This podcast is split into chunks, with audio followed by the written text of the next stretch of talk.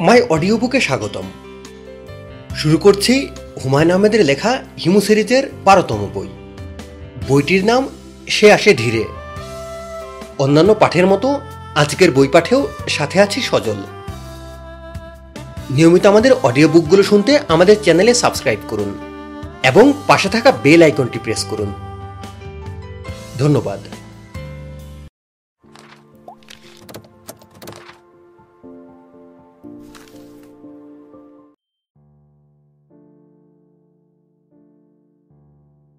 আক্কেল গুরুম নামে বাংলা ভাষায় একটি প্রচলিত বাগধারা আছে, যা দেখে গুরুম শব্দে আক্কেল থুবড়ি খেয়ে পড়ে। তাই আক্কেল গুরুম। মাজেদা খালাকে দেখে আমার মাথায় নতুন একটা বাগধারা তৈরি হলো, দৃষ্টি গুরুম। আক্কেল গুরুমে যেমন আক্কেল থুবড়ি খেয়ে পড়ে, দৃষ্টি গুরুমে দৃষ্টিরও সেই অবস্থা হয়। আমার দৃষ্টি থুবড়ি খেয়ে মেঝেতে পড়ে গেল। খালা হুলুস্থুল আকার ধারণ করেছেন। ফুলে ফেপে একাকার হয়েছেন। ইচ্ছে করলেই বিশ্বের এক নম্বর মোটা মহিলা হিসেবে তিনি যে কোনো সার্কাস পার্টিতে জয়েন করতে পারেন। আমি নিজের অজান্তেই বলে ফেললাম, ইয়াহু। মাঝেতে খালা তীক্ষ্ণ গলায় বললেন, কি বললি? আমি বিনীতভাবে বললাম, ইয়াহু বলেছি। খালা বললেন, ইয়াহু মানে কি? আমি আবার বললাম, ইয়াহুর কোনো মানে নেই। আমরা যখন হঠাৎ কোনো আবেগ অভিভূত হই তখন নিজের অজান্তেই ইয়াহু বলে চিৎকার দেই যারা ইসলামী ভাবধারার মানুষ, তারা বলে, ইয়া আলী। ইয়াহু বলার মতো কি ঘটনা ঘটেছে? আমি বললাম, ঘটনা তুমি ঘটিয়েছ খালা। তোমার যে অবস্থা, তুমি যে কোনো সুমো রেসলারকে প্যারাসিটামল ট্যাবলেটের মতো কুত করে গিলে ফেলতে পারো। ব্যাটা বুঝতেও পারবে না। খালা হতাশ গলায় বললেন, গত বছর শীতের সময় টনসিল অপারেশন করিয়েছি। তারপর থেকে এই অবস্থা। রোজ ওজন বাড়ছে। খাওয়া দাওয়া এখন প্রায় বন্ধ। কোনো লাভ হচ্ছে না। বাতাস খেলেও ওজন বাড়ে। গত পনেরো দিন ভয়েই ওজন করিনি। আমি বললাম, ভালো করেছ। ওজন নেওয়ার স্টেজ তুমি পার করে ফেলেছ। আমাকে নিয়ে তোর বক্তৃতা দিতে হবে না। তোকে এই জন্য ডাকিনি। আরও সিরিয়াস ব্যাপার আছে। তুই চুপ করে বস। কিছু খাবি? আমি বললাম না। মাজেদা খালা বিরক্ত হয়ে বললেন, আমার কোনো কথায় না বলবি না। আমি না শুনতে পারি না। গরম গরম পরোটা ভেজে দিচ্ছি খাসির রেজালা দিয়ে খা। আমার নিজের খাওয়া দাওয়া সম্পূর্ণ বন্ধ। অন্যদের খাইয়ে কিছুটা সুখ পাই। বাসি পোলাও আছে। পরোটা খাবি নাকি বাসি পোলাও গরম করে দেব? দুটোই দাও। মাঝে দেখালা বিরক্ত মুখে এবার হাসি দেখা গেল। তিনি সত্যি সত্যি থপথপ করতে করতে রান্নাঘরের দিকে রওনা হলেন। এই মহিলাকে দেড় বছর পর দেখছি। দেড় বছরে শরীরটাকে হুলস্থুল পর্যায়ে নিয়ে যাওয়া বিস্ময়কর ঘটনা। বিষয় হজম করতে আমার সময় লাগছে। তুমি হিমুনা? আমার পিছন দিকের দরজা দিয়ে খালু সাহেব ঢুকেছেন। তিনি এই দেড় বছরে আরও রোগা হয়েছেন। চিমসে মেরে গেছেন। মানুষের চোখে হতাশভাব দেখা যায়। ইনার শরীরের চামড়ায় হতাশভাব চলে এসেছে। তিনি অসীম বিরক্তি নিয়ে আমাকে দেখতে লাগলেন। আমি এই ব্যাপারটা আগেও লক্ষ্য করেছি। কোনো বাড়িতে যদি কেউ একজন আমাকে খুব পছন্দ করে, তাহলে আরেকজন থাকবে যে আমাকে সহ্যই করতে পারবে না। যতটুকু ভালোবাসা, ঠিক ততটুকু ঘৃণায় কাটাকাটি। সাম্যাবস্থা। Natural equilibrium. খালু সাহেব বললেন তুমি এখানে বসে আছো কেন? আমার যতদূর মনে পড়ে, তোমাকে আমি বিশেষভাবে বলেছিলাম, ভবিষ্যতে কখনো এ বাড়িতে পা দেবে না। বলেছিলাম না? জি, বলেছিলেন। তাহলে এসেছ কেন? খালা খবর পাঠিয়ে এনেছেন। তার কি একটা নাকি সমস্যা হয়েছে? খালু সাহেব বললেন, তুমি সমস্যার সমাধান কীভাবে করবে? আমি আমার জীবনে তোমাকে কোনো সমস্যার সমাধান করতে দেখিনি। তুমি যে কোনো তুচ্ছ সমস্যাকে ঘোট পাকিয়ে দশটা ভয়াবহ সমস্যায় নিয়ে যাও। সমস্যা তখন মাথায় উঠে জীবন অতিষ্ঠ করে তোলে। তুমি এক্ষুনি বিদায় হও। চলে যাব? অবশ্যই চলে যাবে। আমি আবার বললাম বাসি পোলাও, রেজালা এবং গরম গরম পরোটা ভেজে এনে খালা যখন দেখবেন আমি নেই, তখন খুব রাগ করবেন। সেটা আমি দেখব। খাবারগুলি তখন আপনাকে খেতে হতে পারে। আমার সঙ্গে রসিকতা করবে না। তোমার সস্তা রসিকতা অন্যদের জন্য রেখে দাও। গোপাল ভাঁড় আমার পছন্দের চরিত্র না। আমি উঠে দাঁড়ালাম। চলে যাবার উদ্দেশ্যে যে উঠে দাঁড়ালাম তা না। যাচ্ছি, যাব যাচ্ছি, যাব করতে থাকব। এর মধ্যে খালা এসে পড়বেন। পরিস্থিতি তিনি সামলাবেন। খালু সাহেব থমথমে গলায় বললেন, এই যে তুমি যাচ্ছ, আর কখনো এ বাড়িতে পা দেবে না। নেভার এভার তোমাকে এ বাড়ির সোফায় বসে থাকতে দেখা অনেক পরের ব্যাপার। এ বাড়িতে তোমার নাম উচ্চারিত হোক, তাও আমি চাই না। এ বাড়ির জন্য তুমি নিষিদ্ধ চরিত্র। জি আচ্ছা। এখনও দাঁড়িয়ে আছো কেন? হাঁটা শুরু করো। Back gear. আমি বললাম, মাঝে দেখালা যে পর্বতের সাইজ নিয়ে নিচ্ছেন, এই নিয়ে কিছু ভেবেছেন? ভাবলেও আমার ভাবনা তোমার সঙ্গে শেয়ার করার কোনো প্রয়োজন দেখছি না। জি আচ্ছা। তোমার তেদ্রামি অনেক সহ্য করেছি, আর না। আমি বিনয়ের সঙ্গে বললাম, যাবার আগে আমি শুধু একটা কথা জানতে চাচ্ছি। কথাটা জেনেই চলে যাব। ভুলেও এদিকে পা বাড়াবো না। কি কথা? এই যে আপনি বলেছেন, তোমার তেদ্রামি আর সহ্য করব না। তেদ্রামি শব্দটা কোত্থেকে এসেছে? বাদর থেকে এসেছে বাদরামি। সেই লজিকে ত্যাদর থেকে আসবে তেদরামি তেদর কোন প্রাণী? খালু সাহেবের মুখ দেখে মনে হলো একটা থাপ্পড় দিয়ে আমার মারির দু একটা দাঁত ফেলে দিতে পারলে তিনি খুশি হতেন। অনেক কষ্টে নিজেকে সামলে তিনি দরজার দিকে আঙুল উঁচিয়ে আমাকে ইশারা করলেন। আমি সুবোধ বালকের মতো দরজা দিয়ে বের হয়ে পড়লাম। ঘটাং করে শব্দ করে খালু সাহেব দরজা বন্ধ করে দিলেন। তবে আমি চলে গেলাম না। বন্ধ দরজার ওপাশে দাঁড়িয়ে রইলাম। কান পেতে রাখলাম ড্রয়িং রুমের দিকে। যেই মুহূর্তে ড্রয়িং রুমে খালা এন্ট্রি নেবেন, সেই মুহূর্তে আমি কলিং বেল টিপব। আমার নিজের স্বার্থেই খালার সঙ্গে দেখা হওয়াটা আমার জন্য প্রয়োজন। কারণ খালা আমাকে লিখেছেন, হিমুরে, তুই আমাকে একটা কাজ করে দে। কাজটা ঠিকমতো করলেই তোকে এক হাজার অস্ট্রেলিয়ান ডলার দেওয়া হবে। তোর পারিশ্রমিক। ইতি মাঝে দেখালা। পুনশ্চ এক, তুই কেমন আছিস? পুনশ্চ দুই, আমি আর বাঁচব না রে। এক হাজার অস্ট্রেলিয়ান ডলার ঠিক কত টাকা, তা আমি জানি না। আমার এই মুহূর্তে দরকার বাংলাদেশি টাকায় এক লাখ বিশ হাজার টাকা। খালার সঙ্গে নেগোসিয়েশনে যেতে হবে। অস্ট্রেলিয়ান ডলারের বদলে আমাকে বাংলাদেশি টাকায় সেটেলমেন্ট করতে হবে। ড্রয়িং রুমে খালার গলা শোনা যাচ্ছে। ড্রয়িং রুমে খালার গলা শোনা যাচ্ছে। আমি কলিং বেল চেপে ধরে থাকলাম।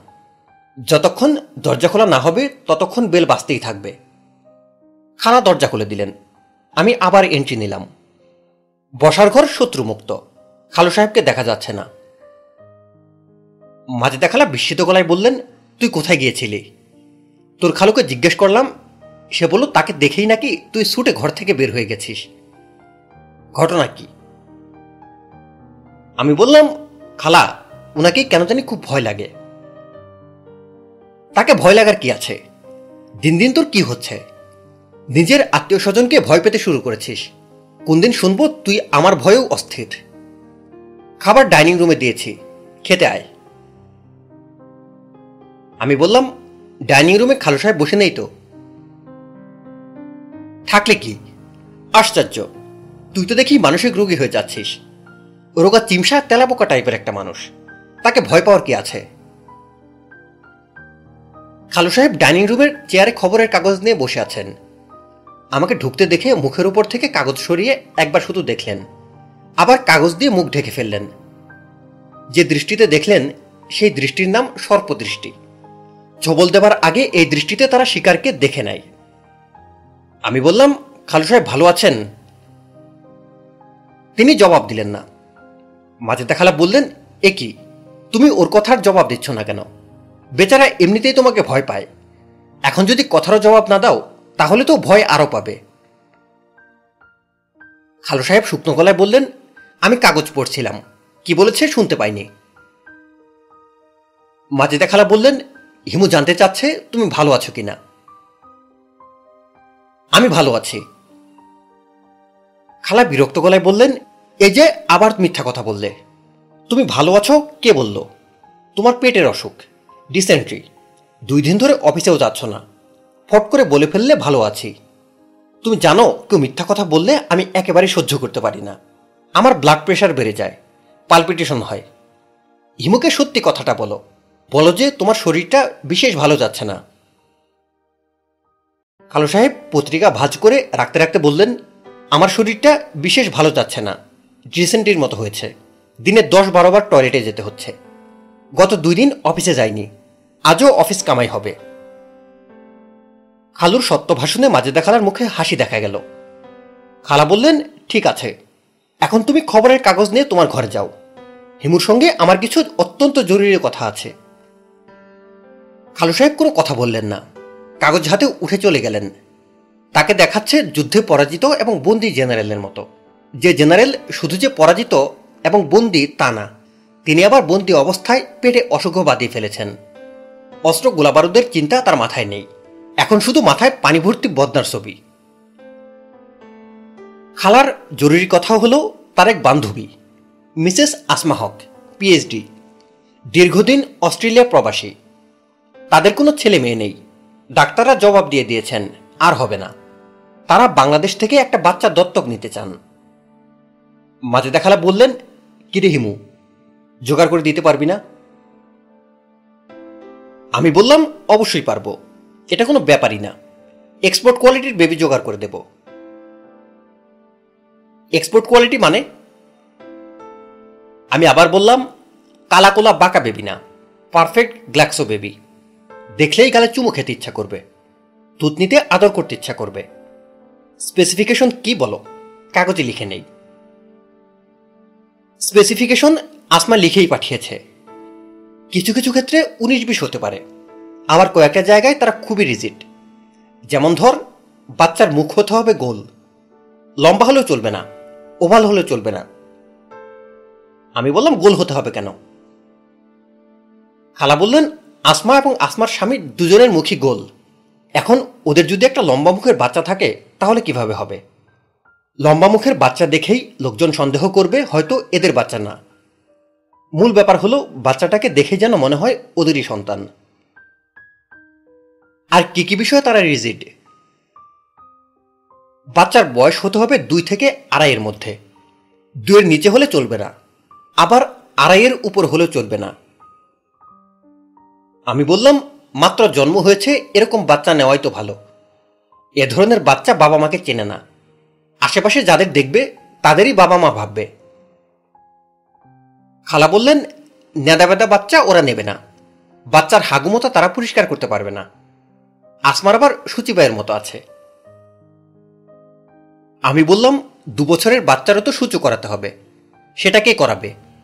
যে মহিলা সূচিবায়ু আছে, সে নিশ্চয়ই অন্যের বাচ্চাকে সূচু করাবে না।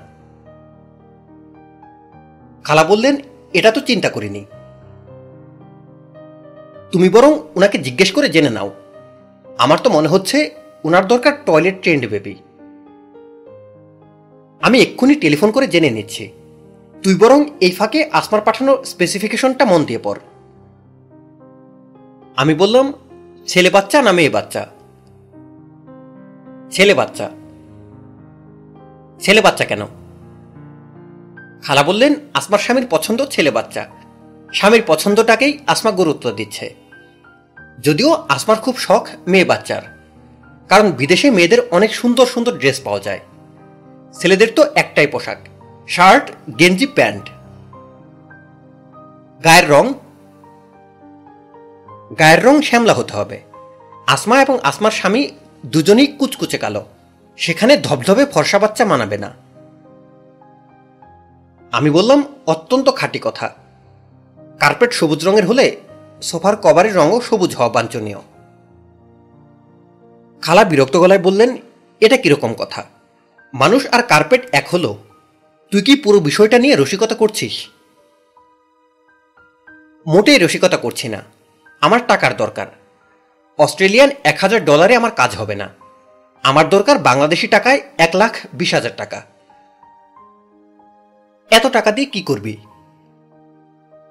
আমি বললাম, টাকার দরকার আছে না। সাধু সন্ন্যাসীদেরও টাকা লাগে। আমি তো কোনো সাধু সন্ন্যাসী না।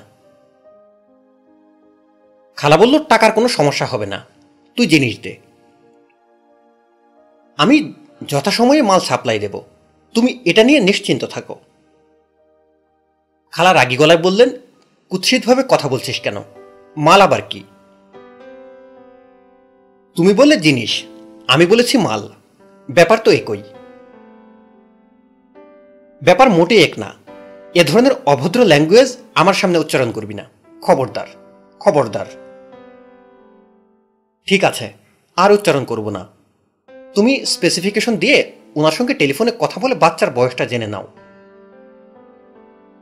খালা বিরক্ত মুখে কম্পিউটারে কম্পোজ করা দুটা পাতা আমার হাতে ধরিয়ে দিয়ে টেলিফোন করতে গেলেন। কাগজ দুটিতে সবই বিস্তারিতভাবে লেখা। সেক্স, সেলে, অত্যাবশ্যকীয় শর্ত। মুখের শেপ গোলাকার। অবশ্যই গোলাকার হতে হবে।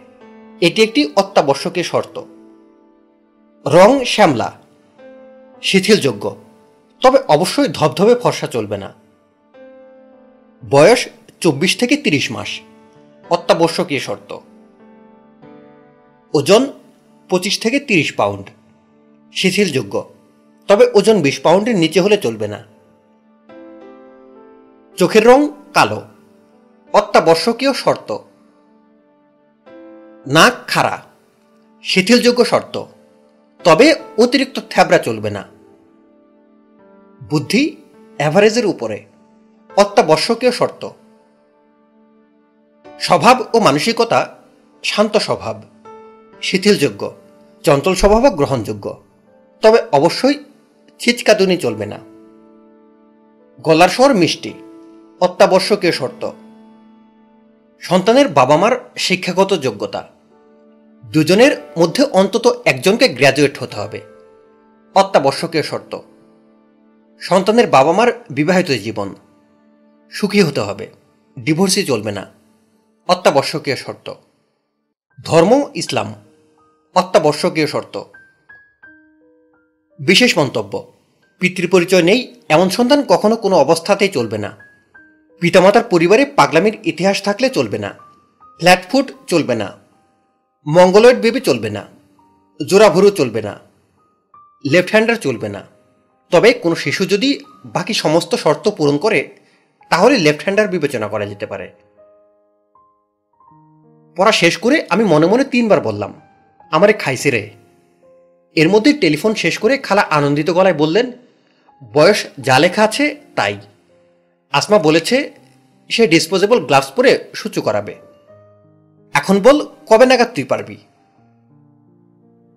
আমি বললাম, সাত দিনে। খালা বললেন, বেকুবের মতো কথা বলবি না। সাত দিনে তুই জোগাড় করে ফেলবি? অবশ্যই। আর্জেন্ট অর্ডারে আর্জেন্ট মাল ডেলিভারি। খালা বললেন, স্পেসিফিকেশনগুলি ঠান্ডা মাথায় পড়েছিস? দেখেছি। জটিল ব্যাপার। তবে যত জটিল, তত সোজা। সত্যি কথা বলতে কি, আমার হাতে একজন আছে। প্রয়োজনে চব্বিশ ঘন্টায় মাল ডেলিভারি দিতে পারি। খালা বিরক্ত মুখে বললেন, পরিষ্কার বুঝতে পারছি। তুই আজেবাজে জিনিস গুছিয়ে দেবার তালে আছিস। আমি বললাম, তোমরা যাচাই করে নেবে। একটা জিনিস কিনবে, দেখে নেবে না। খালা বলল, জিনিস কেনার কথা আসছে থেকে একই হলো। মোটেই এক হলো না। এ ধরনের কথা তুই ভুলে উচ্চারণ করবি না। যে বাচ্চাটা তোর হাতে আছে, তার নাম কি? ইমরুল। এটা আবার কেমন নাম? শুনলেই চিকেন রোলের কথা মনে হয়। Imrul chicken roll. তোমার বান্ধবী নিশ্চয়ই নাম বদলে নতুন নাম রাখবে। তাদের যেহেতু টাকার অভাব নেই, তারা নাম চেয়ে পত্রিকায় বিজ্ঞাপন দিতে পারে। যার নাম সিলেক্ট হবে তার জন্য Dhaka, Australia, Dhaka return ticket খালা আমাকে থামিয়ে দিয়ে বললেন, আজ বিকালের মধ্যে ছেলের একটা ছবি নিয়ে আয়। আমি ইন্টারনেটে পাঠিয়ে দেব। ছবি পছন্দ হলে আসমাকে বলব, সে যেন এক সপ্তাহের মধ্যে চলে আসে। আমি বললাম, এখন আমাকে বায়নার টাকা দাও। বায়নার টাকা মানে? ইমরুলকে বায়না করলে বায়নার টাকা দেবে না? কত দিতে হবে? আপাতত বিশ হাজার দাও। জিনিস ডেলিভারির সময় বাকিটা দিলেও হবে। খালা বলল, কিছু না দেখেই বায়নার টাকা দেব। ছবিও তো দেখলাম না। এতগুলো টাকা কোন ভরসায় দেব? আমার ভরসায় দেবে। আমি কি ভরসা করার মতো না? মাঝে দেখালা বিড়বিড় করে বললেন, তোর উপর ভরসা অবশ্যই করা যায়। তাহলে দেরি করবে না। এখনই টাকাটা নিয়ে এসো। টাকা ঘরে আছে না? আছে। আমি টাকা গুনছি। এমন সময় খালু সাহেব বের হয়ে এলেন। কিছুক্ষণ ভুরুকুচকে তাকিয়ে থেকে বললেন, কিসের টাকা? আমি জবাব দেবার আগেই খালা বললেন, তোমার এত কথার জানার দরকার কি? খালু সাহেব সঙ্গে সঙ্গে চুপসে গেলেন। ক্ষমতাবান কোনো মানুষকে চোখের সামনে চুপসে যেতে দেখলে ভালো লাগে। আমি খালু সাহেবের দিকে তাকিয়ে মধুর ভঙ্গিতে বললাম, খালু সাহেব, আপনার পেটের অবস্থা কি? তিনি জবাব দিলেন না। চুপসানো অবস্থা থেকে নিজেকে বের করবার প্রাণপণ চেষ্টা চালিয়ে যেতে লাগলেন। লাভ হলো না। ফুটো হওয়া বেলুন ফুলানো মুশকিল।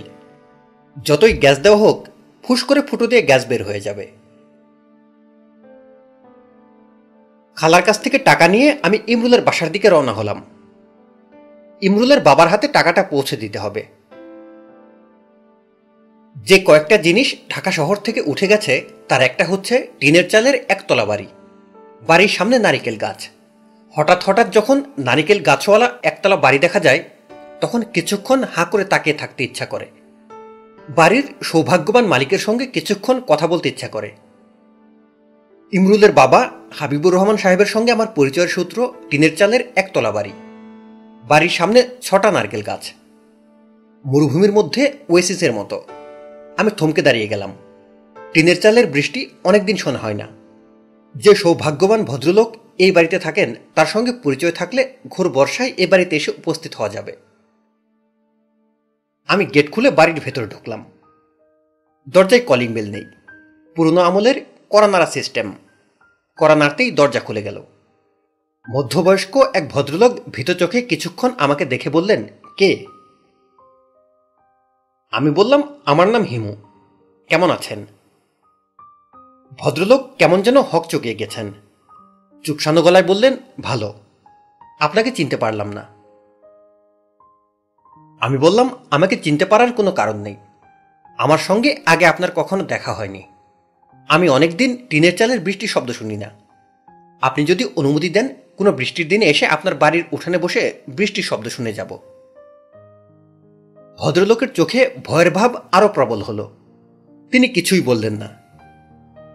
আমি বললাম, আমাকে মনে হয় আপনি ভয় পাচ্ছেন। আমাকে ভয় পাবার কিছু নেই। আমি খুবই নিরীহ মানুষ। আচ্ছা আজ যাই।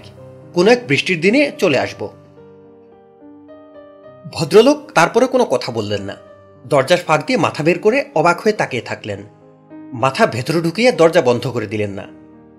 আমি যখন গেট পার হয়ে রাস্তায় পা দিয়েছি, তখন তিনি ডাকলেন, একটু শুনে যান।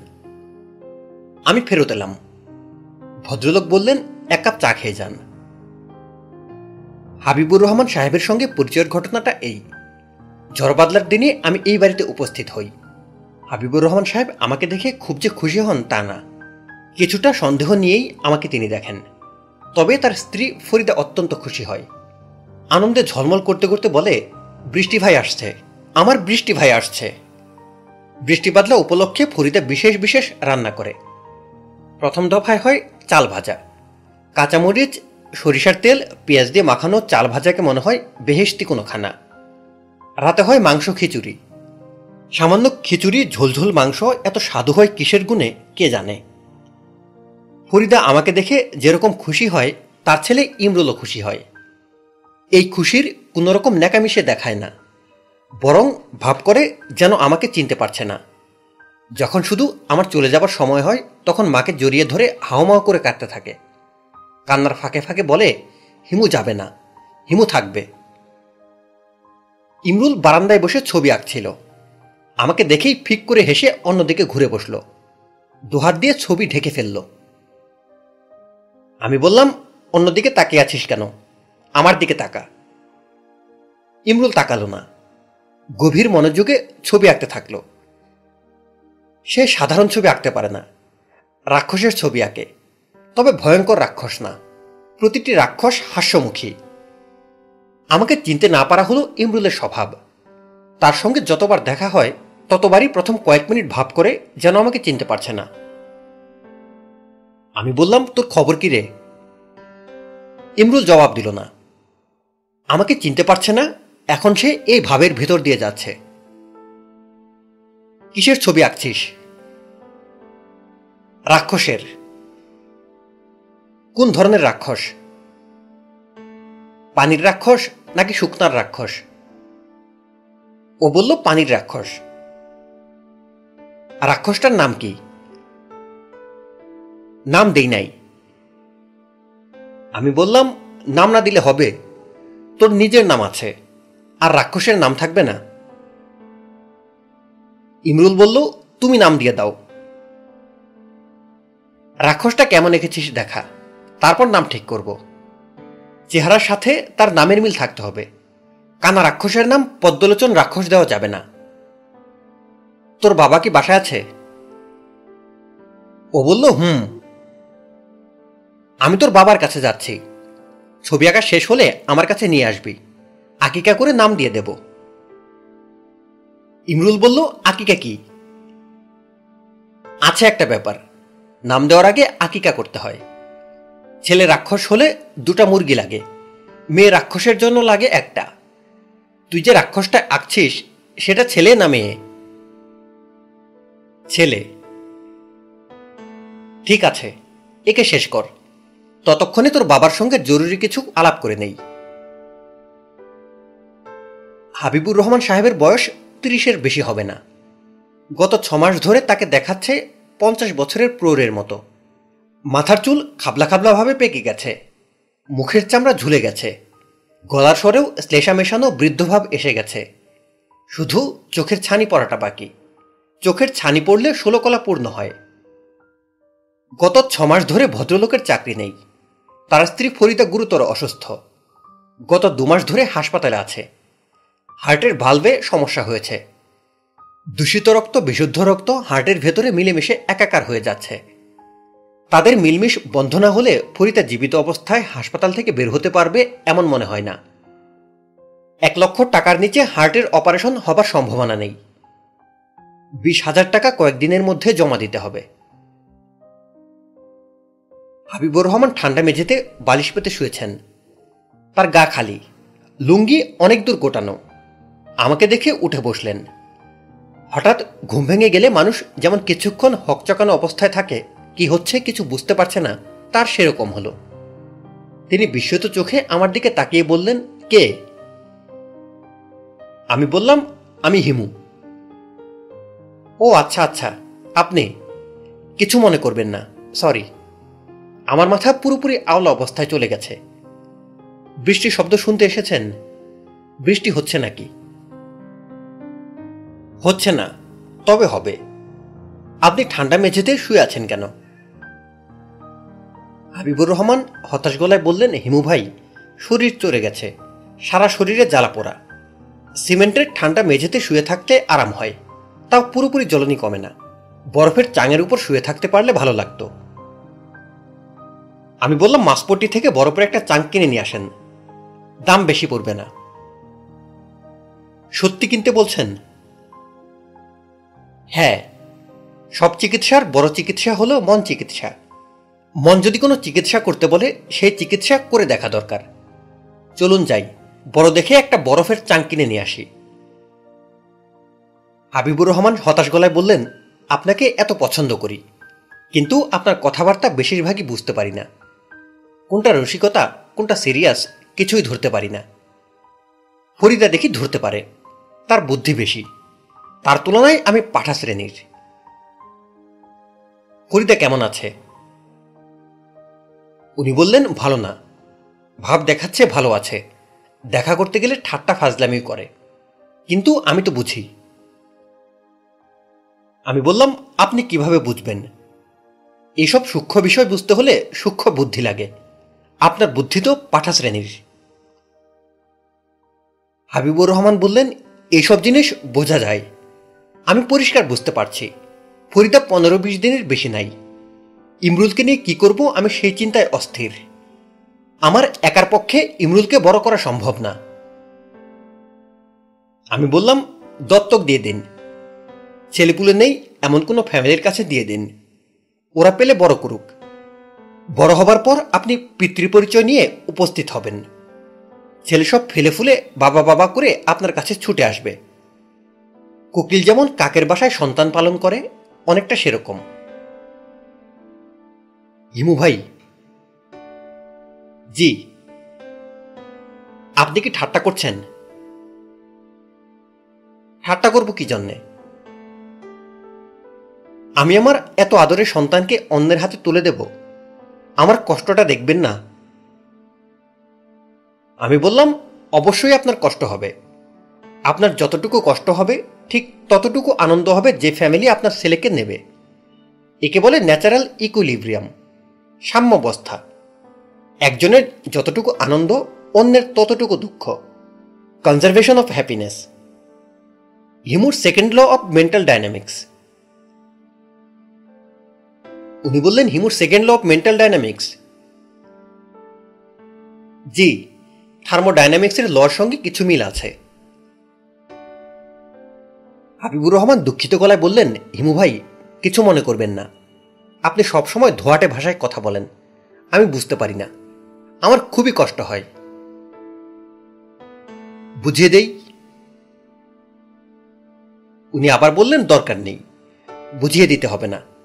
আপনাকে দেখে ভালো লাগছে, এটাই বড় কথা। আপনাকে যখনই দেখি, তখনই ভরসা পাই। চা খাবেন? আমি বললাম চা পাতা চিনি এসব আছে? নাকি কিনে আনতে হবে? উনি বললেন চা পাতা চিনি আছে, দুধও আছে। আপনি আসবেন জানি, এই জন্যে আনিয়ে রেখেছি। হাবিবুর রহমান চা বানাতে রান্নাঘরে ঢুকলেন। আমিও তার সঙ্গে গেলাম। পাপপুণ্য বিষয়ক যে থিওরি মাথায় এসেছে, সেই থিওরিটা ব্যাখ্যা না করা পর্যন্ত শান্তি পাচ্ছি না। হাবিবুর রহমান সাহেব? জি।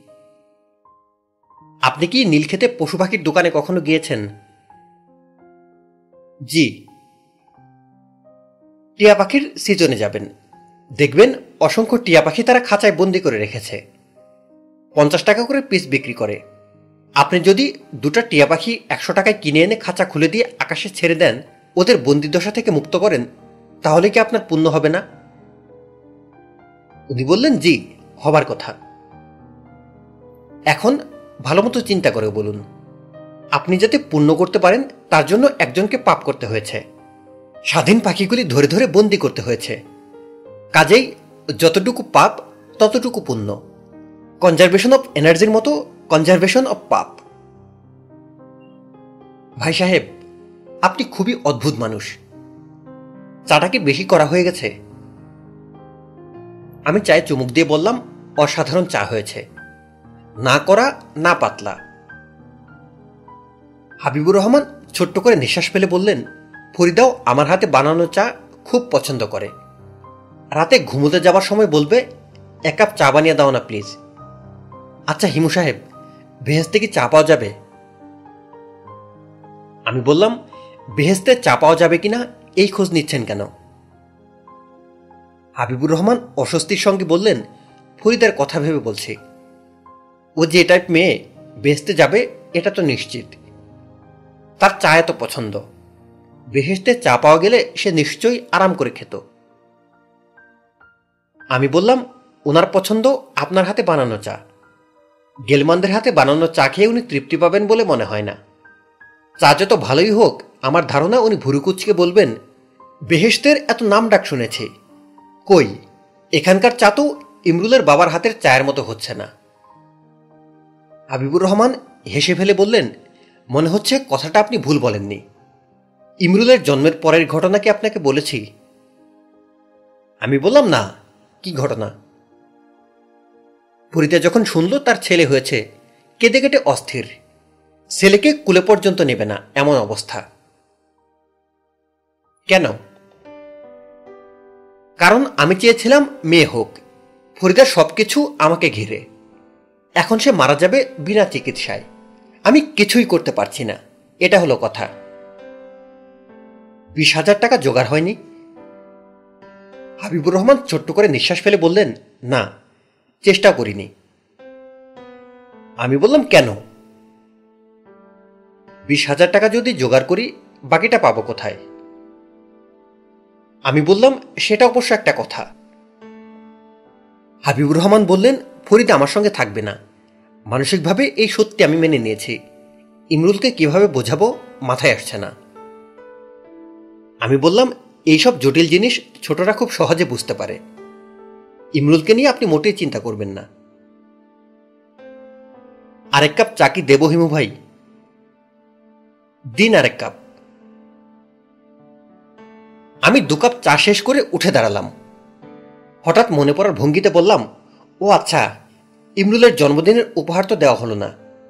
আজ উপহার নিয়ে এসেছি। ওই দিন খালি হাতে জন্মদিনে এসেছিলাম। তখনই ভেবে রেখেছি, পরে যখন আসব, কোনো উপহার নিয়ে আসব। হাবিবুর রহমান বললেন, কি যে আপনি করেন হিমু ভাই? গরিবের ছেলের আবার জন্মদিন কি? তারিখটা মনে রেখে আপনি যে এসেছেন, এই খুশি আমার রাখার জায়গা নেই। কি গিফট এনেছেন? আমি বললাম, ক্যাশ টাকা এনেছি। গিফট কেনার সময় পাইনি। আমি টাকার বান্ডিলটা হাবিবুর রহমান সাহেবের দিকে এগিয়ে দিলাম। হাবিবুর রহমান অনেকক্ষণ টাকার বান্ডিলের দিকে তাকিয়ে থেকে শান্ত গলায় বললেন, এখানে বিশ হাজার টাকা আছে, তাই না? আমি বললাম, হুম। তার চোখ দিয়ে টপ টপ করে পানি পড়তে লাগল। চোখের পানির বিষয়ে আমার কিছু বক্তব্য আছে। আমি লক্ষ্য করেছি শুধুমাত্র কুমারী মেয়েদের চোখের পানি দেখতে ভালো লাগে। পুরুষ মানুষের চোখের পানি দেখা মাত্র রাগ ভাব হয়। বৃদ্ধ এবং বৃদ্ধার চোখের পানি বিরক্তি তৈরি করে। আমি হাবিবুর রহমান সাহেবের চোখের পানি কিছুক্ষণ দেখলাম। আমার রাগ উঠে গেল। আমি তার দিকে না তাকিয়ে বললাম, যাই। তিনি জবাব দিলেন না। আমি চলে এলাম বারান্দায়। ইমরুল এখনও ভূতের ছবি এঁকে যাচ্ছে। আমি বললাম, ইমরুল, যাই। সে মাথা নিচু করে ফেলল। এটা তার কান্নার প্রস্তুতি। আমি চলে যাচ্ছে। এই দুঃখে সে কিছুক্ষণ কাঁদবে আগে মাকে জড়িয়ে ধরে কাঁদত এখন মা পাশে নেই। কাদার ব্যাপারটা তাকে একা একা করতে হয়। কাঁদছিস নাকি? ও বলল, হুম। ভালোই হলো।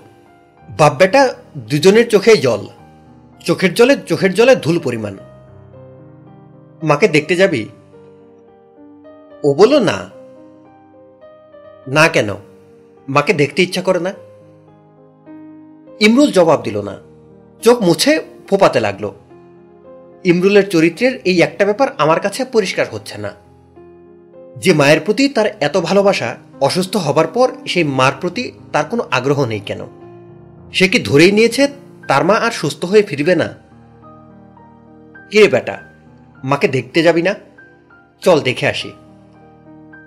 ও আবারও বলল, না। তাহলে কাজ কর, রাক্ষসের ছবিটা দিয়ে দে, তোর মাকে দিয়ে আসি। ছবির এক কোনায় লাল রং দিয়ে লিখে দে, মা। মা লিখতে পারিস। পারি। সুন্দর করে মা লিখে চারদিকে লতা ফুল গাছ দিয়ে ডিজাইন করে দে। পারবি না? ও বলল, পারব।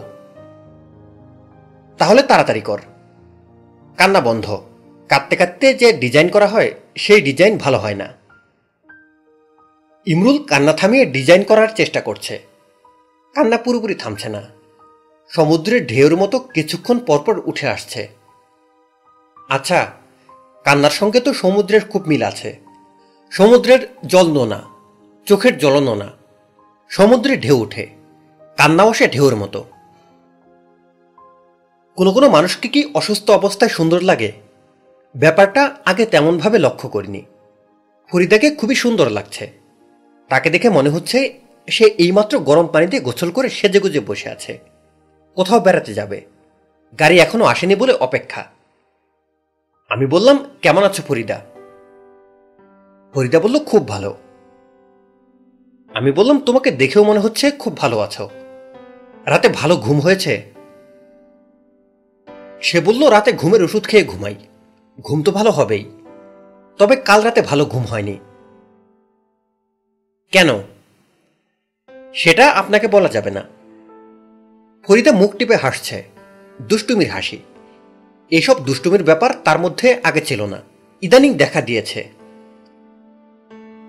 ইমরুল তোমার জন্য উপহার পাঠিয়েছে। ভূতের ছবি। আমি স্কচ টেপ নিয়ে এসেছি। এই ছবি আমি তোমার খাটের পেছনের দেয়ালে লাগিয়ে দেব। ডাক্তাররা রাগ করবে না তো? হরিদা বলল, রাগ করতে পারে। ছেলে মার জন্য ছবি এঁকে পাঠিয়েছে, এটা জানলে রাগ নাও করতে পারে। আমি ছবি টানিয়ে দিলাম। ফরিদা মুগ্ধ চোখে ছবির দিকে তাকিয়ে রইল।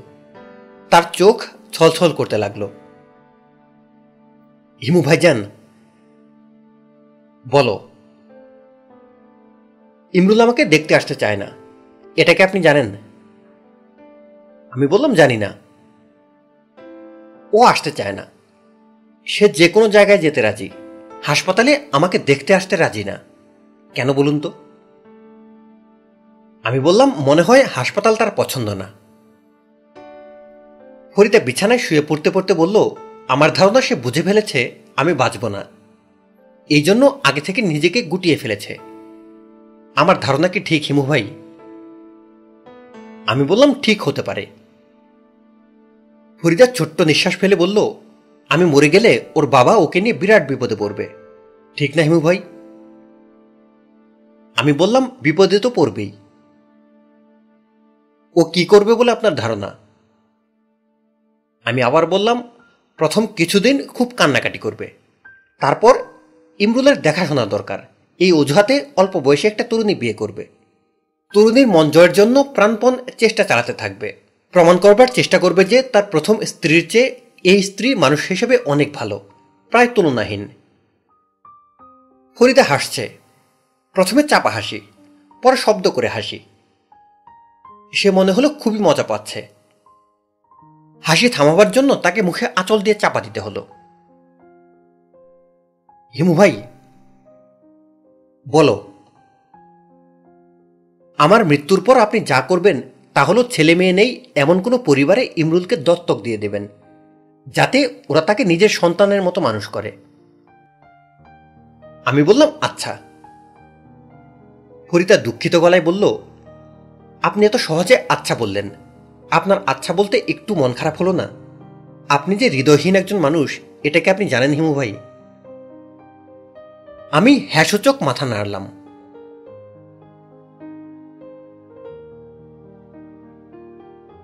Mrs Asma Haque PhD. পরম চদ্ধবানেশু আমার সালাম গ্রহণ করুন। আশা করি মঙ্গলময়ের অসীম করুণায় আপনি সুস্থ দেহে, সুস্থ মনে শান্তিতে বসবাস করিতেছেন। আপনার স্বামীকেও আমার আসসালাম। আল্লাপাকের কাছে আপনাদের সুখ কামনা করি। আল্লাপাক গুণাগার বান্দার দোয়া কবুল করো। আমিন। এখন কাজের কথায় আসি। জনাবা, আমার কোম্পানি হিমু শিশু সাপ্লাই কোম্পানি প্রাইভেট লিমিটেড আপনার জিনিস ডেলিভারি দেওয়ার জন্য প্রস্তুত আছে। আমার কোম্পানি আপনার জন্য যে শিশুটি বাছিয়ে রাখিয়াছে ইনশাল্লাহ সে এক্সপোর্ট কোয়ালিটি আপনি মাজেদা খালার পূর্ব পরিচিত। আপনার কাছে বাজে মাল গসাইব না। এতে কোম্পানির সম্মানহানি হয়। এবং আত্মীয় স্বজনের কাছেও মুখ ছোট হয়। আমার কোম্পানি একদিনের ব্যবসায়ী নয়। সুনামের সঙ্গে আমরা দীর্ঘদিন ব্যবসা করিব, ইহাই আমাদের অঙ্গীকার। আমার কোম্পানি যে শিশুটিকে ঠিক করিয়াছে, তাহার নাম ইমরুল। আপনি যেসব শর্ত আরোপ করিয়াছেন, এই শিশুটি ইনশাল্লাহ সব শর্তই পূরণ করে। দু একটি ক্ষেত্রে একটু উনিশ সাড়ে উনিশ হতে পারে। ইহা নিজ গুণে ক্ষমা করিবেন। আপনি শিশুটির ওজন পঁচিশ হইতে তিরিশ পাউন্ডের ভেতর থাকিতে হইবে, এমন শর্ত দিয়েছেন। ইমরুলের ওজন তার চেয়ে কম। সে খুব অসুখ বিসুখে ভুগে বলিয়া শরীরের ওজনের তেমন বৃদ্ধি নাই। কয়েকদিন যাবৎ সে হামে শয্যাশায়ী। খাওয়া দাওয়া কমিয়া গিয়াছে। সে আরোগ্য লাভ করা মাত্র হাই প্রোটিন ডায়েটের মাধ্যমে তার ওজন বৃদ্ধি করা হইবে। আপনি শুনিয়া আনন্দিত হইবেন যে বাংলাদেশে চিকন স্বাস্থ্য মোটা করিবার ভালো ব্যবস্থা আছে। বড় বড় রাস্তার দুই পাশে সচিত্র বিজ্ঞাপন আছে। চিকন স্বাস্থ্য মোটা করা হয়। আমি এদের সঙ্গে যোগাযোগ করিয়া সঠিক পন্থা অবলম্বন করিব। শিশু ডেলিভারি নেবার পূর্বে আপনার সামনে তাকে ওজন করা হইবে। ইমরুলের একটি থ্রিয়ার সাইজ ছবি পাঠাইলাম। ছবিতে সে একটু বাঁকা হইয়া দাঁড়াইয়া আছে। ইহা কোনো শারীরিক ত্রুটি নহে। ছবি তুলিবার সময় কেন জানি সে খানিকটা ডান দিকে হেলিয়া দাঁড়ায়। কুলফিগারের এই ছবিতে তার মুখাবয়ব স্পষ্ট নয় বলিয়া একটি ক্লোজ আপ ছবিও পাঠানো হইল। একটি হাস্যমুখী ছবি পাঠাইতে পারিলে ভালো হইত। তাহার হাসি সুন্দর। সে এমনিতে খুবই হাসে। শুধু ছবি তুলিবার সময় গম্ভীর হয়ে থাকে। ইহা তাহার পুরানা অভ্যাস। ইমরুলের আঁকা তিনটি ছবি পাঠাইলাম। তিনটি ভূত প্রেতের ছবি। তাহার আঁকা একটি ল্যান্ডস্কেপ পাঠাইতে পারিলে ভালো হইত। গাছ, নদী, সূর্যাস্ত, পালতোলা, নৌকা এই টাইপ ছবি। কিন্তু ইমরুল ভূতের ছবি ছাড়া অন্য কোনো ছবি আঁকে না। আপনাকে যে তিনটি ভূতের ছবি পাঠানো হইয়াছে, তাহার মধ্যে একটি পানি ভূতের ছবি, বাকি দুইটি রাক্ষসের ছবি। ইমরুলের আঁকা প্রতিটি রাক্ষস এবং ভূতের আলাদা আলাদা নাম আছে। যেমন পানিভূতটির নাম হাক্কু। এই ভূতের বিশেষত্ব হইল তাহার প্রধান খাদ্য মানুষের গু। গু শব্দটি সরাসরি ব্যবহার করিবার জন্য আমি দুঃখিত।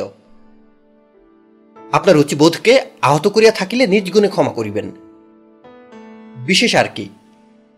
ইমরুল বিষয়ে সমস্ত তথ্যই জানাইলাম। বাকি আপনার বিবেচনা।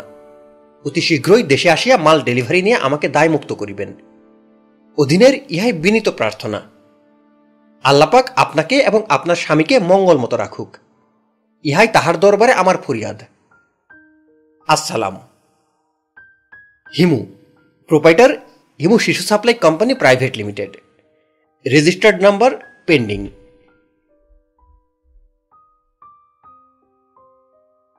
জনাব হিমু সাহেব, অপ্রয়োজনীয় তথ্য পরিপূর্ণ আপনার দীর্ঘ পত্র পাইয়া আমি খুবই বিরক্ত হয়েছি। আপনি কুরুচিপূর্ণ, আপত্তিকর ভাষা ব্যবহার করেছেন। আপনার হাতের লেখাও অপাঠ্য। ভবিষ্যতে ভাষা ব্যবহারে শালীন হবেন এবং যা বলতে চান সরাসরি বলবেন। দীর্ঘ পত্রপাঠের সময় আমার নেই। যে শিশুটিকে আপনি আমাদের জন্য ঠিক করে রেখেছেন, তার বিষয়ে আমার এবং আমার স্বামী দুজনেরই কিছু আপত্তি আছে। যতদূর মনে হয়, এই শিশুটিকে আমরা গ্রহণ করতে পারব না। কারণগুলি স্পষ্ট করে বলি। এক, শিশুর মানসিকতা সুস্থ নয়। যে শিশু ভূতপ্রেত, রাক্ষস ছাড়া অন্য কিছুর ছবি আঁকতে পারে না, তার মানসিকতা অবশ্যই সুস্থ নয়। এই বিষয়ে আমরা মনস্তত্ত্ববিদ প্রফেসর জেনসিং এর সঙ্গে আলোচনা করেছি। তাকে ছবির তিনটিও দেখিয়েছি। উনি নিজেও বলেছেন, শিশু অসুস্থ পরিবেশে বড় হচ্ছে। শিশুর মনে নানা ধরনের ক্রোধ এবং ভীতির সঞ্চার হচ্ছে বলেই ছবিগুলি এমন হচ্ছে। ছবিতে গাঢ় লাল রঙের অতিরিক্ত ব্যবহারেই তিনি চিন্তিত বোধ করছেন। দুই, আপনি লিখেছেন, শিশুটি সবসময় অসুখ বিসুখে ভোগে। তার মানে শিশুটির জন্মরুগ্ন। তার রোগ প্রতিরোধ ক্ষমতা একেবারেই নেই। আমরা একটি স্বাস্থ্যবান শিশু চেয়েছি। চিররুগ্ন শিশু চাইনি। তিন শিশুটির যে ছবি পাঠিয়েছেন, তা দেখেও আমি চিন্তিত বোধ করছি। ছবিতে দেখা যাচ্ছে তার চোখ ছোট এবং টানা টানা। মঙ্গলীয় বেবির লক্ষণ। চার। ছবিতে শিশুটি বাঁকা হয়ে দাঁড়িয়ে আছে। আপনি লিখেছেন, এটা তার কোনো শারীরিক ত্রুটি নয়। ছবি তোলার সময় সে বাঁকা হয়ে দাঁড়ায়। আমার সেরকম মনে হচ্ছে না। তার দাঁড়ানোর ভঙ্গি দেখে মনে হয় সে পোলিও রোগগ্রস্ত। তার একটি পা অপুষ্ট। আমার কেন জানি ধারণা হচ্ছে আপনার কোম্পানি আমাকে বাজে শিশু গুছিয়ে বাণিজ্য করার চেষ্টা করছে। আপনাকে দোষ দিচ্ছি না। বাংলাদেশের সব কোম্পানি এই জিনিস করে। আপনি তার ব্যতিক্রম হবেন কেন? যাই হোক, আপনি এই শিশুটি বাদ দিয়ে অন্য কিছু দেখুন। আমি ইমরুল নামের শিশুটির প্রতি আগ্রহী নই। সেপ্টেম্বর, অক্টোবরের দিকে আমি দেশে আসব। তখন যদি সম্ভব হয়, কয়েকটি শিশু আমাকে দেখাবার ব্যবস্থা করবেন। ইতি। আসমা হক পিএইচডি পুনশ্চ, ভবিষ্যতে আমাকে হাতে লিখে কোনো চিঠি পাঠাবেন না। কম্পিউটারে কম্পোজ করে পাঠাবেন। অবশ্যই চিঠি সংক্ষিপ্ত হতে হবে।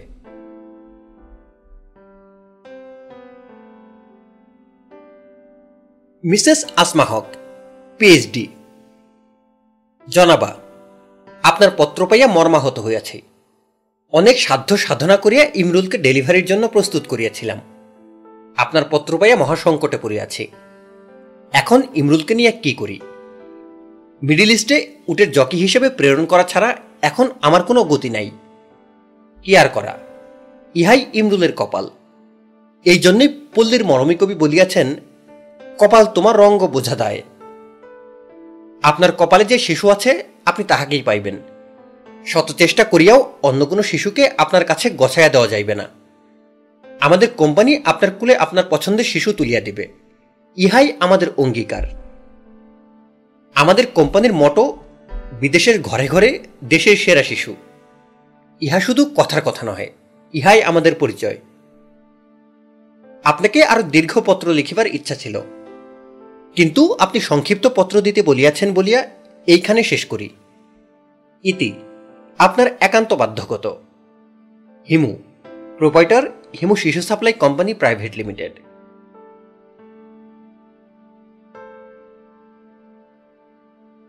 Himu, এই ছাগলা, তুই পেয়েছিস কি?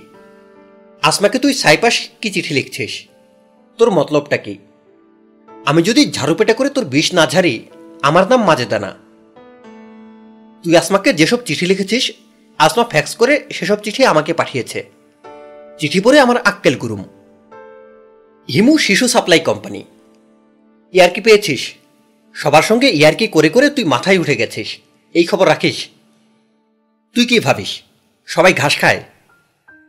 আসমা বেচারি তোর লক্ষণ জানে না।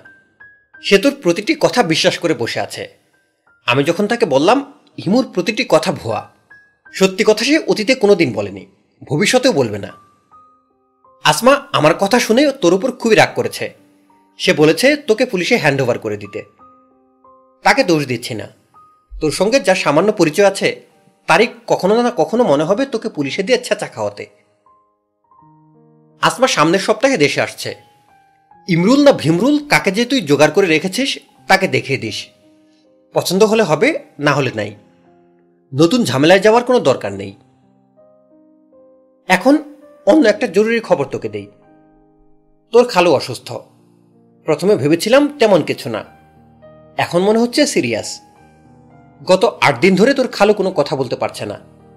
গলা দিয়ে কোনো শব্দই বের হচ্ছে না। ভোকাল কোর্ডে কি যেন একটা সমস্যা হয়েছে। ইএনটির প্রফেসর নজরুল চিকিৎসা করছেন। চিকিৎসায় কোনো উন্নতি হচ্ছে বলে মনে হচ্ছে না। শেষ পর্যন্ত হয়তো দেশের বাইরে নিয়ে যেতে হবে। তোর কি পাসপোর্ট আছে? পাসপোর্ট থাকলে তোকে সঙ্গে করে নিয়ে যেতাম। তুই কোনোই কাজের না। তারপরেও তোর হলুদ পাঞ্জাবি দেখলে কেমন জানি ভরসা পাওয়া যায়। হিমু, তুই একবার এসে তোর খালুকে দেখে যা।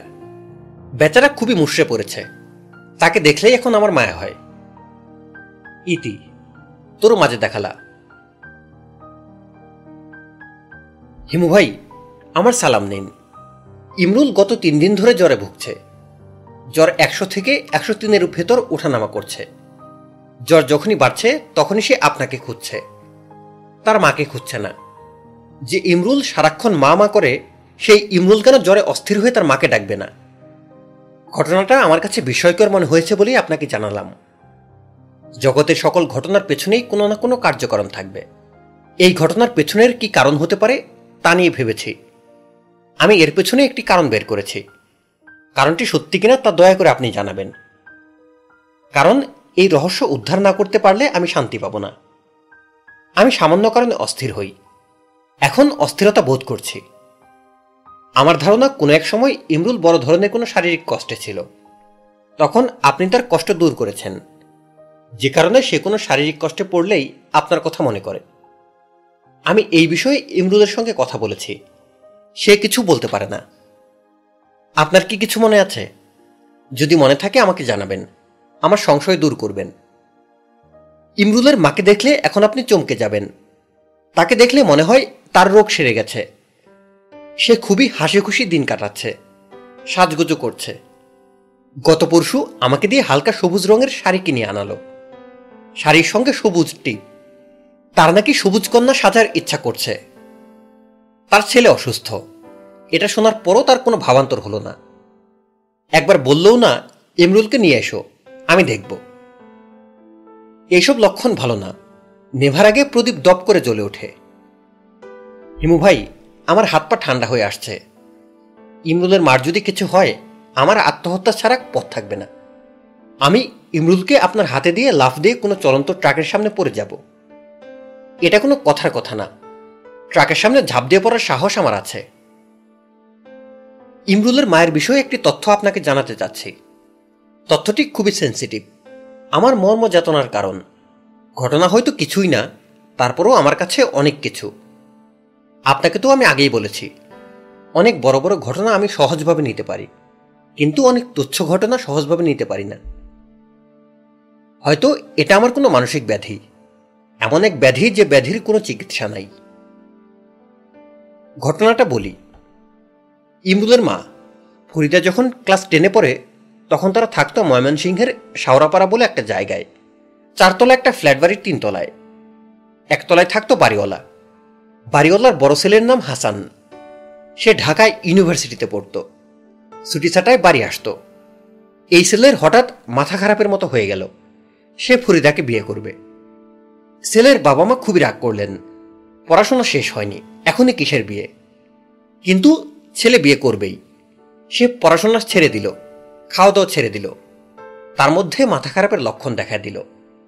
তখন সবাই ঠিক করল বিয়ে দেওয়া হবে। বিয়ের দিন তারিখও ঠিক হলো। কি কারণে জানি শেষ পর্যন্ত বিয়ে হয়নি। ফরিদার বাবা বদলি হয়ে ঢাকায় চলে এলেন। ছেলে চলে গেল দেশের বাইরে। হিমু ভাই, আমার ধারণা ওই হারামজাদা ছেলে এখন দেশে এবং সে রোগী দেখার নাম করে প্রায়ই ফরিদার সঙ্গে দেখা করছে। ফরিদা যে হঠাৎ সাজগোজ শুরু করেছে, সবুজ শাড়ি পরে সবুজ কন্যা সাজতে চাচ্ছে, তার মূল কারণ হয়তো এই। হিমু ভাই, আমি অনুমান বা সন্দেহ থেকে কিছু বলছি না। আমার দৃঢ় বিশ্বাস ওই বদমাস ফরিদার সঙ্গে দেখা করছে।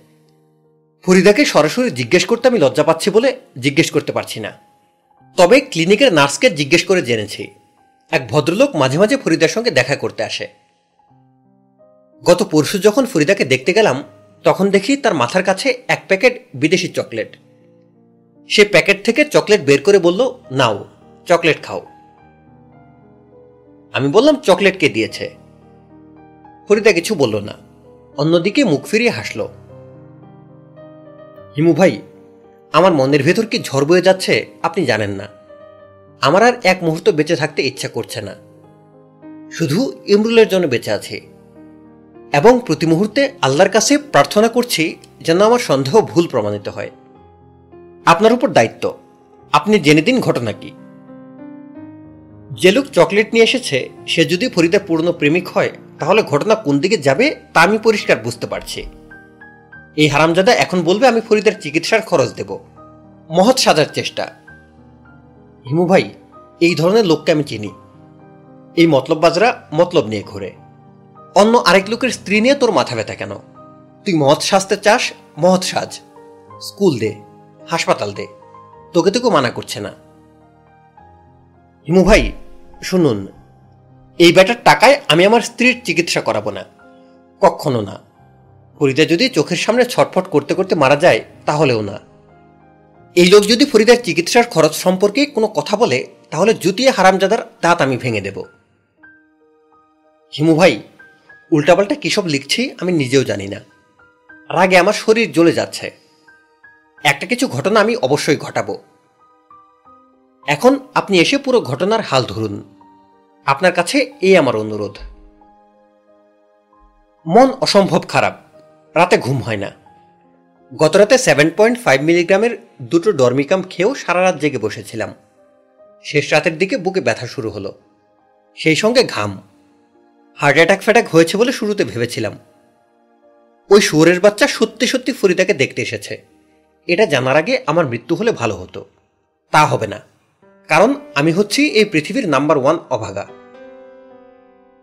মু ভাই আপনি আমার ব্যাপারটা একটু দেখেন। ফরিদাকে জিজ্ঞেস করে কায়দা করে জেনে নেন, সত্যি সত্যি সে এসেছে কিনা।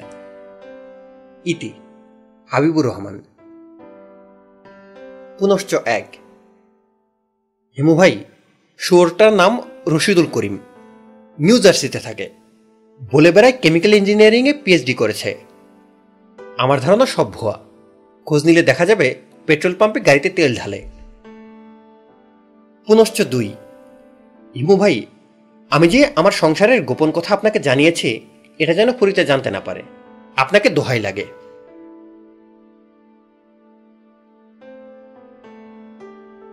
প্রিয় বৃষ্টি ভাইজান, হিমু ভাই, আপনি কি লক্ষ্য করেছেন প্রতিদিন বৃষ্টি হচ্ছে? বৃষ্টি শুরু হয় শেষ রাতে। বৃষ্টি শুরু হবার সঙ্গে সঙ্গে আমার ঘুম ভেঙে যায়। আমি আয়োজন করে বৃষ্টির শব্দ শুনি। বৃষ্টির শব্দ যে আয়োজন করে শোনা যায়, এটা আমি শিখেছি আপনার কাছে। প্রথম যেদিন আপনি টিনের চালে বৃষ্টির শব্দ শোনার জন্য আমাদের বাসায় এসেছিলেন, সেদিন আপনাকে ধান্দাবাজ মানুষ মনে করেছিলাম। যখন দেখলাম আপনি সত্যি সত্যি আগ্রহ নিয়ে বৃষ্টির শব্দ শুনছেন। তখন আপনার প্রতি আমার শুরুতে যে মিথ্যা ধারণা হয়েছিল, তার জন্য খুব লজ্জা পেয়েছি। হিমু ভাই, আমার এখন চিঠি লেখার রোগ হয়েছে। আয়কে দিয়ে চিঠি লেখার কাগজ খাম আনিয়েছি, স্ট্যাম্প আনিয়েছি। পরিচিত, অপরিচিত সবার কাছে চিঠি লিখছি। আপনি শুনে খুবই অবাক হবেন যে, আমি আমার স্কুল জীবনের এক বান্ধবী লোনাকেও চিঠি লিখেছি। সে ক্লাস নাইনে পড়ার সময় জন্ডিস হয়ে মারা গিয়েছিল। লোনাকে লেখা চিঠিটা আমি বালিশের নিচে রেখে দিয়েছি। আপনার কি ধারণা? আমার মাথা খারাপ হয়ে গেছে? আমার ধারণা আমার মাথা ঠিকই আছে। আমার শরীর অসুস্থ, কিন্তু মাথা সুস্থ। আমি যে পরিচিত, অপরিচিত সবাইকে চিঠি লিখছি, তার পেছনে কোনো কারণ নেই। কিন্তু আপনাকে চিঠি লেখার পেছনে কারণ আছে। আপনি দয়া করে ইমরুদের বাবাকে একটু শান্ত করবেন। সে আমার চিকিৎসার টাকা জোগাড়ের চিন্তায় আধা পাগলের মতো হয়ে আছে। আধা পাগল হলে তো লাভ হবে না। টাকা এমন জিনিস যে পাগল হলেও জোগাড় হয় না। ওর কিছু বড়লোক আত্মীয় স্বজন আছে। এক মামা আছেন কোটিপতি। আমার ধারণা সে প্রতিদিন একবার বড়লোক আত্মীয় স্বজনদের বাড়িতে ভিক্ষুকের মতো উপস্থিত হচ্ছে। আমার ভাবতেই খারাপ লাগছে। ওর কোটিপতি মামার বাড়িতে বিয়ের পর আমি একবার গিয়েছিলাম। সে আমাকে আগ্রহ করে নিয়ে গিয়েছিল। এক ঘণ্টা সেই বাড়ির ড্রয়িং রুমে বসে থাকার পর ভদ্রলোক খবর পাঠালেন আজ তার শরীর খারাপ। নিচে নামবেন না। আরেকদিন যেন যাই।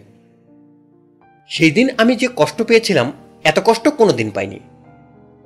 আমার ধারণা টাকার সন্ধানে গিয়ে ইমরুদের বাবা রোজ এই কষ্টের ভেতর দিয়ে যাচ্ছে। টাকা এত বড় জিনিস আমার ধারণা ছিল না। সারা জীবন শুনেছি, অর্থ অনর্থের মূল, অর্থ তুচ্ছ। আজ টের পাচ্ছি, অর্থ অনেক বড় জিনিস। হিমু ভাই আপনি ওকে শান্ত করুন। ওর অস্থিরতা দূর করুন। বিনিতা, ফরিদা। পুনশ্চ এক। ইমরুলের আঁকা ভূতের ছবি যেটা আপনি আমার বেডের দেয়ালের পাশে টানিয়েছিলেন, সেই ছবি সুপারহিট করেছে। ডাক্তার নার্স যে আসে, সেই কিছুক্ষণ ছবি দেখে। অদ্ভুত ভূত দেখে খুব মজা পায়।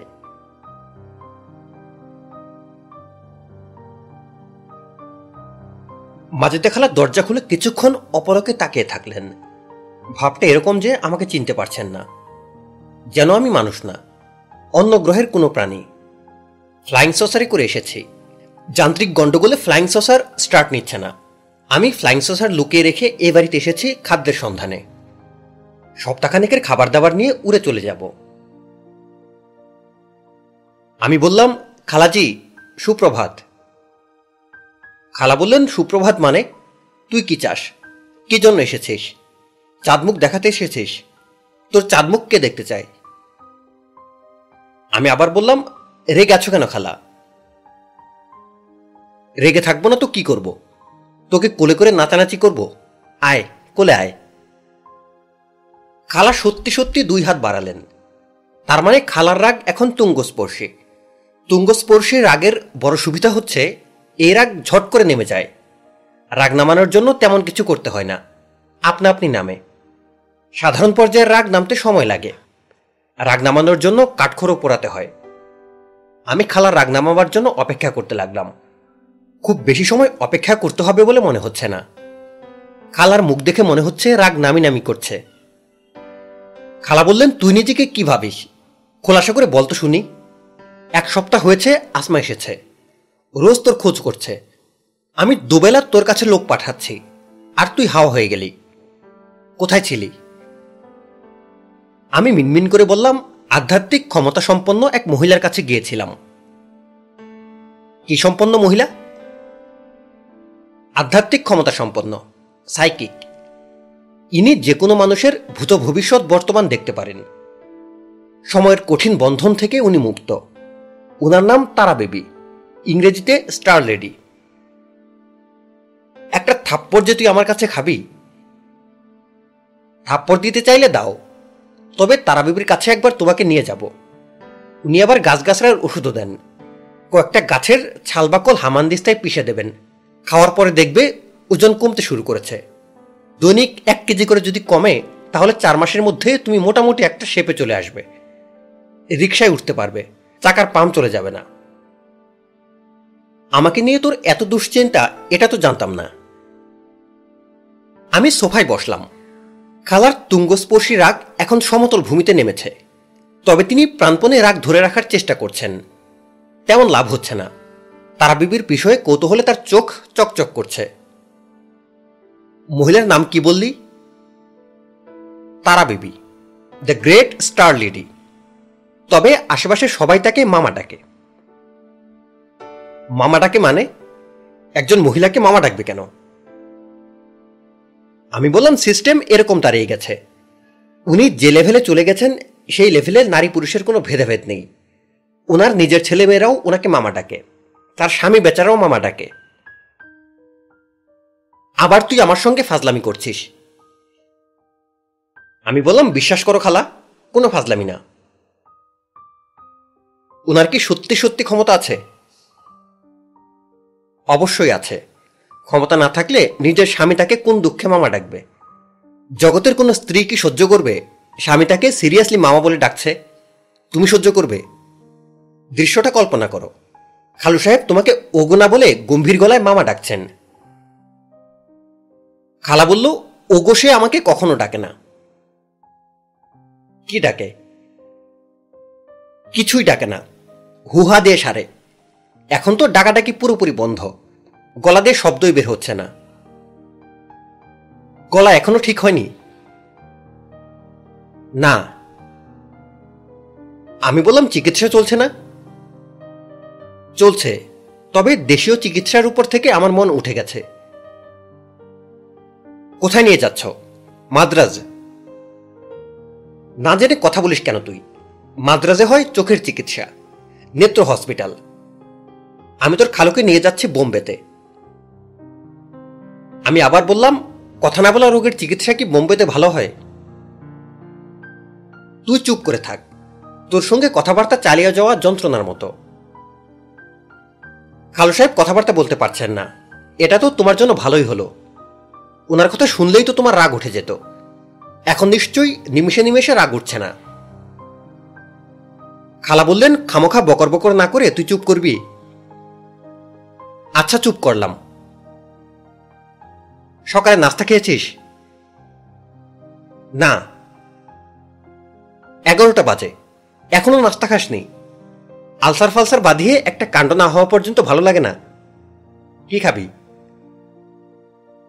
গোস্ত পরোটা, ডাবল ডিমের ওমলেট সবজি সব শেষে সিজনাল ফ্রুটস মাঝে দেখালা ভয়ঙ্কর মুখ করে বললেন, তুই ভেবেছিস কি? আমার বাড়িটা ফাইভ স্টার হোটেল। গড় করে মেনু বলে দিলি, টেবিলে নাস্তা চলে এলো। আমি দীর্ঘ নিঃশ্বাস ফেলে বললাম, তাহলে এক কাজ করো। গত রাতের ফ্রিজে রেখে দেওয়া ঠান্ডা করকরা ভাত দাও। বাসি তরকারির ঝোলটোল থাকলে দাও। বাসি তরকারি মাখা করকরা ভাত। খেতে খারাপ হবে না। খালা কঠিন গলায় বললেন, চুপ করে বসে থাক। আমি নাস্তা নিয়ে আসছে। একটু সময় লাগবে। খবরের কাগজ পর কিংবা তোর খালুর সামনে বসে থাক। সে কথা বলতে পারে না। কিন্তু অন্যরা কথা বললে খুশি হয়। মাঝে মাঝে টুকটাক জবাব দেয়। কীভাবে জবাব দেন? ইশারাই না। ঘরে একটা বোর্ড লাগিয়েছি। চক আছে। বোর্ডে চক দিয়ে লেখে। আমার কথা শুনলে খুশি হবেন বলে তো মনে হয় না। আমার ছায়া দেখলে উনি রেগে যান। ভদ্রভাবে কথা বলবি। চ্যাটাং চ্যাটাং করবি না। তাহলে রাখবে না। আমি বললাম ওনার কথা বন্ধ হলো কীভাবে? নাস্তার টেবিলে বসেছে। আমি একটা ডিম পোস্ট করে সামনে রেখেছি। ডিম পোস্টার দিকে তাকিয়ে বলল আচ্ছা ডিম। বাকিটা বলতে পারল না। কথা গলায় আটকে গেল। আমি খালু সাহেবকে দেখতে গেলাম। খালু সাহেবের বয়স মনে হচ্ছে হঠাৎ করে বেড়ে গেছে।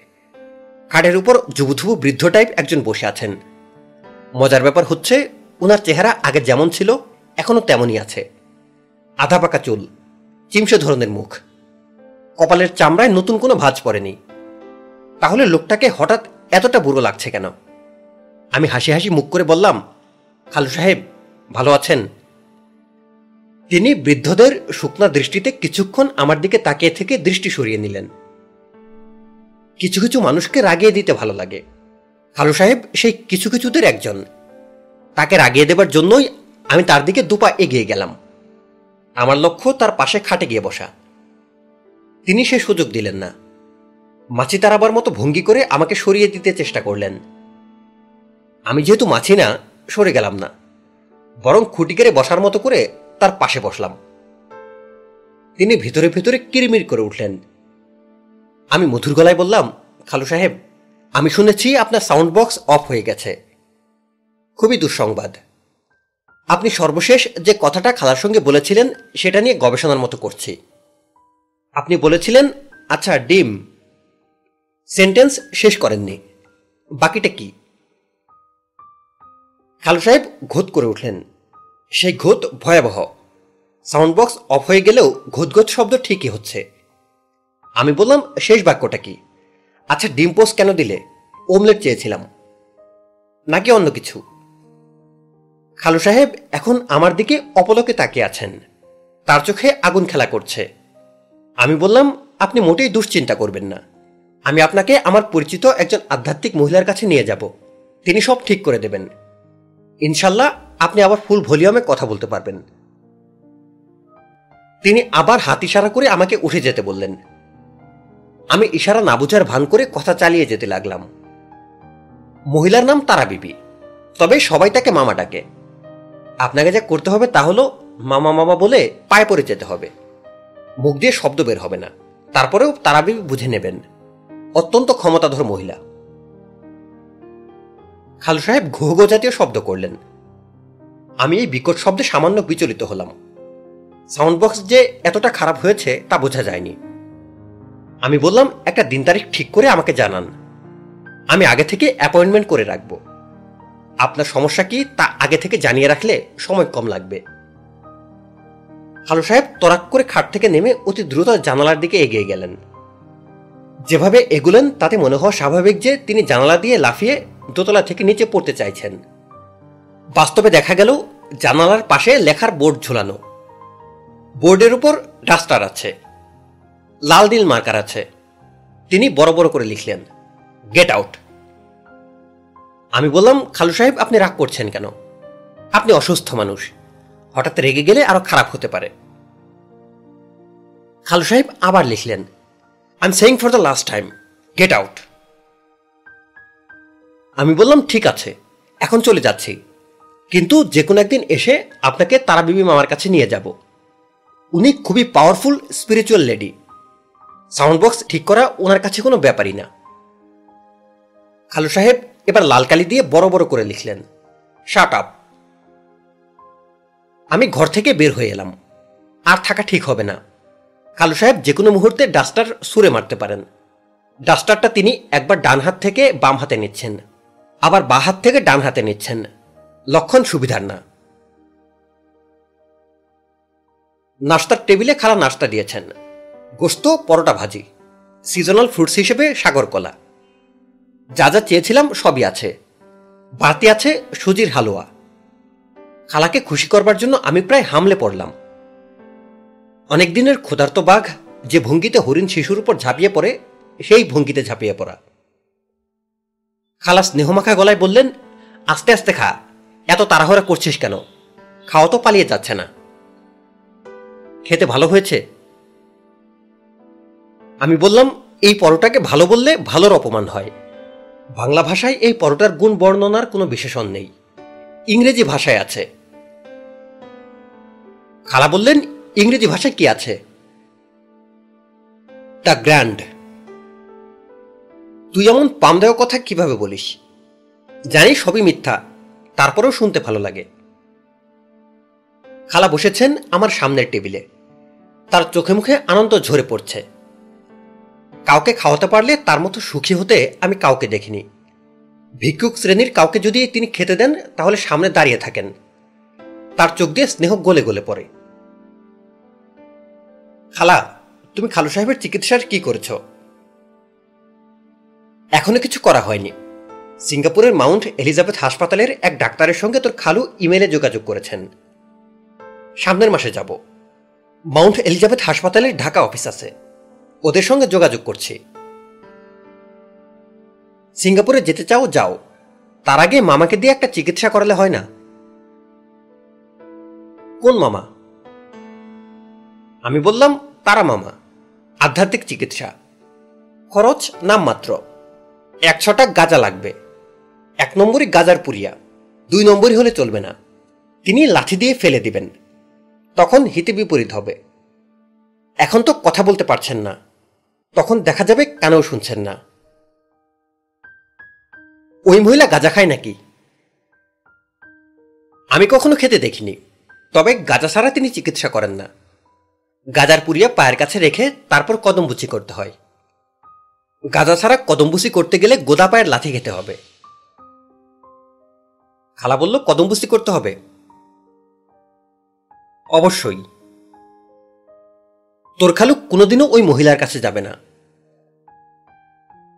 ভুলিয়ে ভালিয়ে রাজি করাতে পারো কিনা দেখো। এক লাখ টাকা খরচ করে বিদেশে যাবার দরকার কি, যেখানে একশোটা গাজায় কাজ হচ্ছে। অসম্ভব। এই প্রসঙ্গ বাদ দে। আচ্ছা যাও, বাদ দিলাম। তোমাদের ডলার আছে। ডলার খরচ করে চিকিৎসা করে আসো। তুই আসমার সঙ্গে কবে দেখা করবি?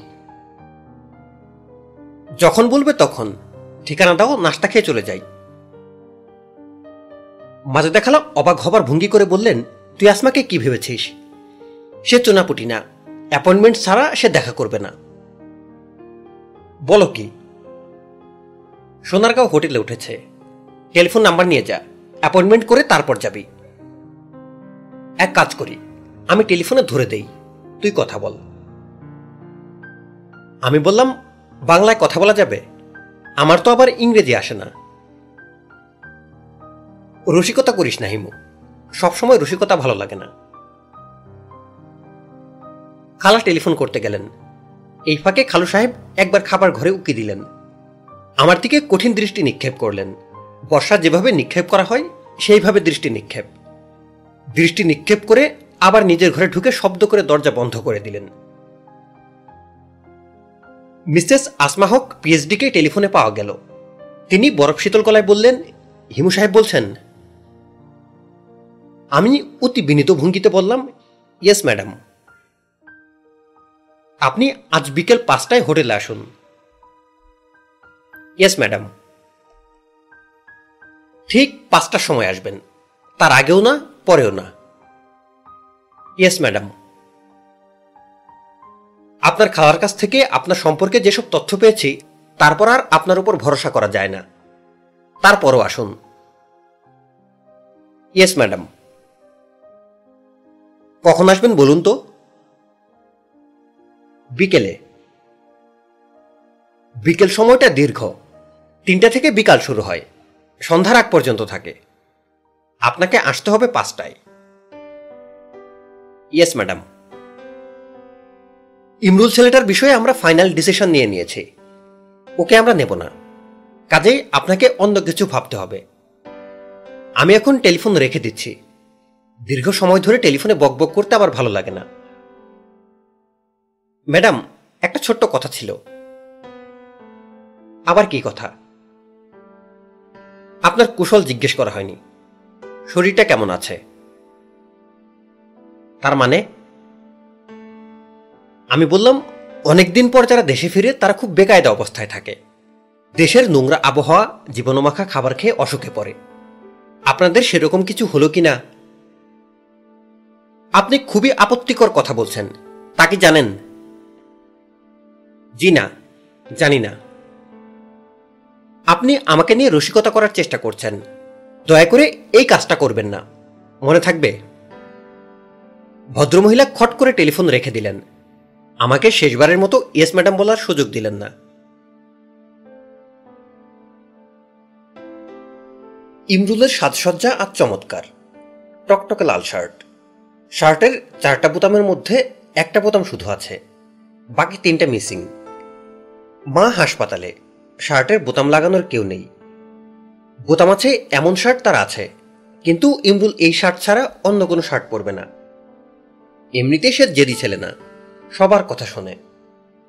কিন্তু এই শার্টটির জন্য তার দুর্বলতা আছে। ঘরে কোনো সেফটি পিন পাওয়া গেল না। বোতামহীন ফুটোগুলো আটকানো গেল না। শার্টের চেয়ে ভয়াবহ ব্যাপার হলো তার একটা পায়ে শুধু জুতা। বাম পায়ে। ডান পায়ের জুতা নাকি একটা কুকুর কামড় দিয়ে নিয়ে গেছে। এক পায়ে জুতা পরেই সে বের হবে।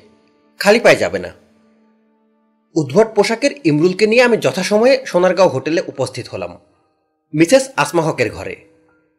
আদবের সঙ্গে কলিং বেল টিপলাম। আদবের সঙ্গে কলিং বেল টেপা হলো ফুস করে একটা টিপ দিয়ে চুপচাপ দাঁড়িয়ে থাকা। মিসেস আসমা হক দরজা খুললেন। চোখ শুরু করে কিছুক্ষণ ইমরুলকে দেখলেন। রোবটদের মতো গলায় বললেন, প্লিজ, কাম ইন। আমি বললাম, কেমন আছেন আপা? উনি জবাব দিলেন না। ভুরু কুচকে ফেললেন। আমার মুখে আপা ডাকটা মনে হলো তার পছন্দ হলো না। তিনি এখন তাকিয়ে আছেন ইমরুলের দিকে। ইমরুলকে কুল থেকে নামিয়ে দিয়েছি। সে গটগট করে হেঁটে বিছানার কাছে রাখা চেয়ারে উঠে বসল। হাতলে দুহাত রেখে গম্ভীর ভঙ্গিতে পা দোলাতে শুরু করল। সোনারগাঁও হোটেলের সুইটে ঢুকলে যে কোনো সাধারণ মানুষের আক্কেল গরম হয়ে যায়। শিশুরা সাধারণ মানুষ না, অসাধারণ মানুষ। সহজে তাদের আক্কেল গুরুম হয় না। মিসেস আসমাহক বললেন, আমি কি জানতে পারি এই ছেলেকে? আমি বললাম, এর নাম ইমরুল। আমি এরকমই ভেবেছিলাম, ওকে নিয়ে এসেছেন কেন? আমি বলেছিলাম না, এই ছেলের ব্যাপারে আমরা ইন্টারেস্টেড না। ওকে কেন দেখাতে এনেছেন? আমি বললাম, ওকে দেখাতে আনিনি। আমার সঙ্গে বেড়াতে বের হয়েছে। তারপর আপা বলুন, এতদিন পর দেশে এসে আপনার কেমন লাগছে? উনি বলল, আমাকে আপা ডাকবেন না। জি আচ্ছা আমি কি করব বুঝতে পারছি না। দাঁড়িয়ে থাকব নাকি ইমরুলের মতো কোনো একটা চেয়ারে বসে পড়ব? ঘরের দ্বিতীয় যে চেয়ারটা আছে, সেখানে মিসেস আসমা হক বসেছেন। বসতে হলে আমাকে বসতে হবে বিছানায়। সেটা মিসেস আসমা হক পছন্দ করবেন না। ছেলেটার নাম যেন কি ইমরুল। ও হ্যাঁ ইমরুল। আমার সমস্যা হচ্ছে মানুষের নাম মনে থাকে না।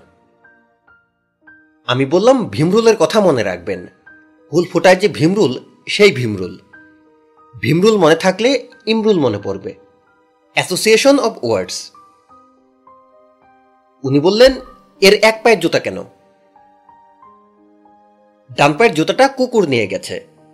মানুষের ব্যবহারী জিনিসের মধ্যে জুতা নিয়ে যায় কুকুর এবং সাবান নিয়ে যায় কাক। আসমাহক বিরক্ত গলায় বললেন, ছেলেটাকে একটা জুতা পরে বের না করে দোকান থেকে এক জোড়া জুতা কিনে দিতেন। আমার টাকা পয়সার কিছু সমস্যা আছে, ম্যাডাম। মিসেস আসমাহক আরও ভুরু কুচকে ফেললেন। এই মহিলা মনে হয় ভুরু কুচকে তাকাতে পছন্দ করেন। তার কপালে ভুরু কুচকানোর স্থায়ী দাগ পড়ে গেছে। উনি বললেন, এর শার্টের দেখি বোতাম নেই। বোতাম আছে, এমন শার্ট ছিল না। নাকি বাকি শার্টগুলিও কুকুর নিয়ে গেছে? আমি বললাম, এইটি ইমরুলের প্রিয় শার্ট। এই শার্ট ছাড়া সে বাইরে বের হয় না। আমার ধারণা আপনি মিথ্যা কথা বলছেন। অদ্ভুত একটা পোশাক পরিয়ে ছেলেটাকে নিয়ে এসেছেন। এক ধরনের শোডাউন। শোডাউন আমার পছন্দ না। আমি বিনীত গলায় বললাম, ম্যাডাম আমার সমস্যা হচ্ছে, আমি যখন সত্যি কথা বলি, তখন সবাই ভাবে মিথ্যা কথা বলছি। আবার যখন মিথ্যা বলি, তখন সবাই ভাবে সত্যি বলছি। ইমরুলের পোশাকের ব্যাপারে আমি একশত ভাগ সত্যি কথা বলছি। আমার কথা বিশ্বাস করলে সুখী হব, ম্যাডাম। আমাকে ম্যাডাম ডাকবেন না। আমি বললাম, তাহলে কি ডাকবো?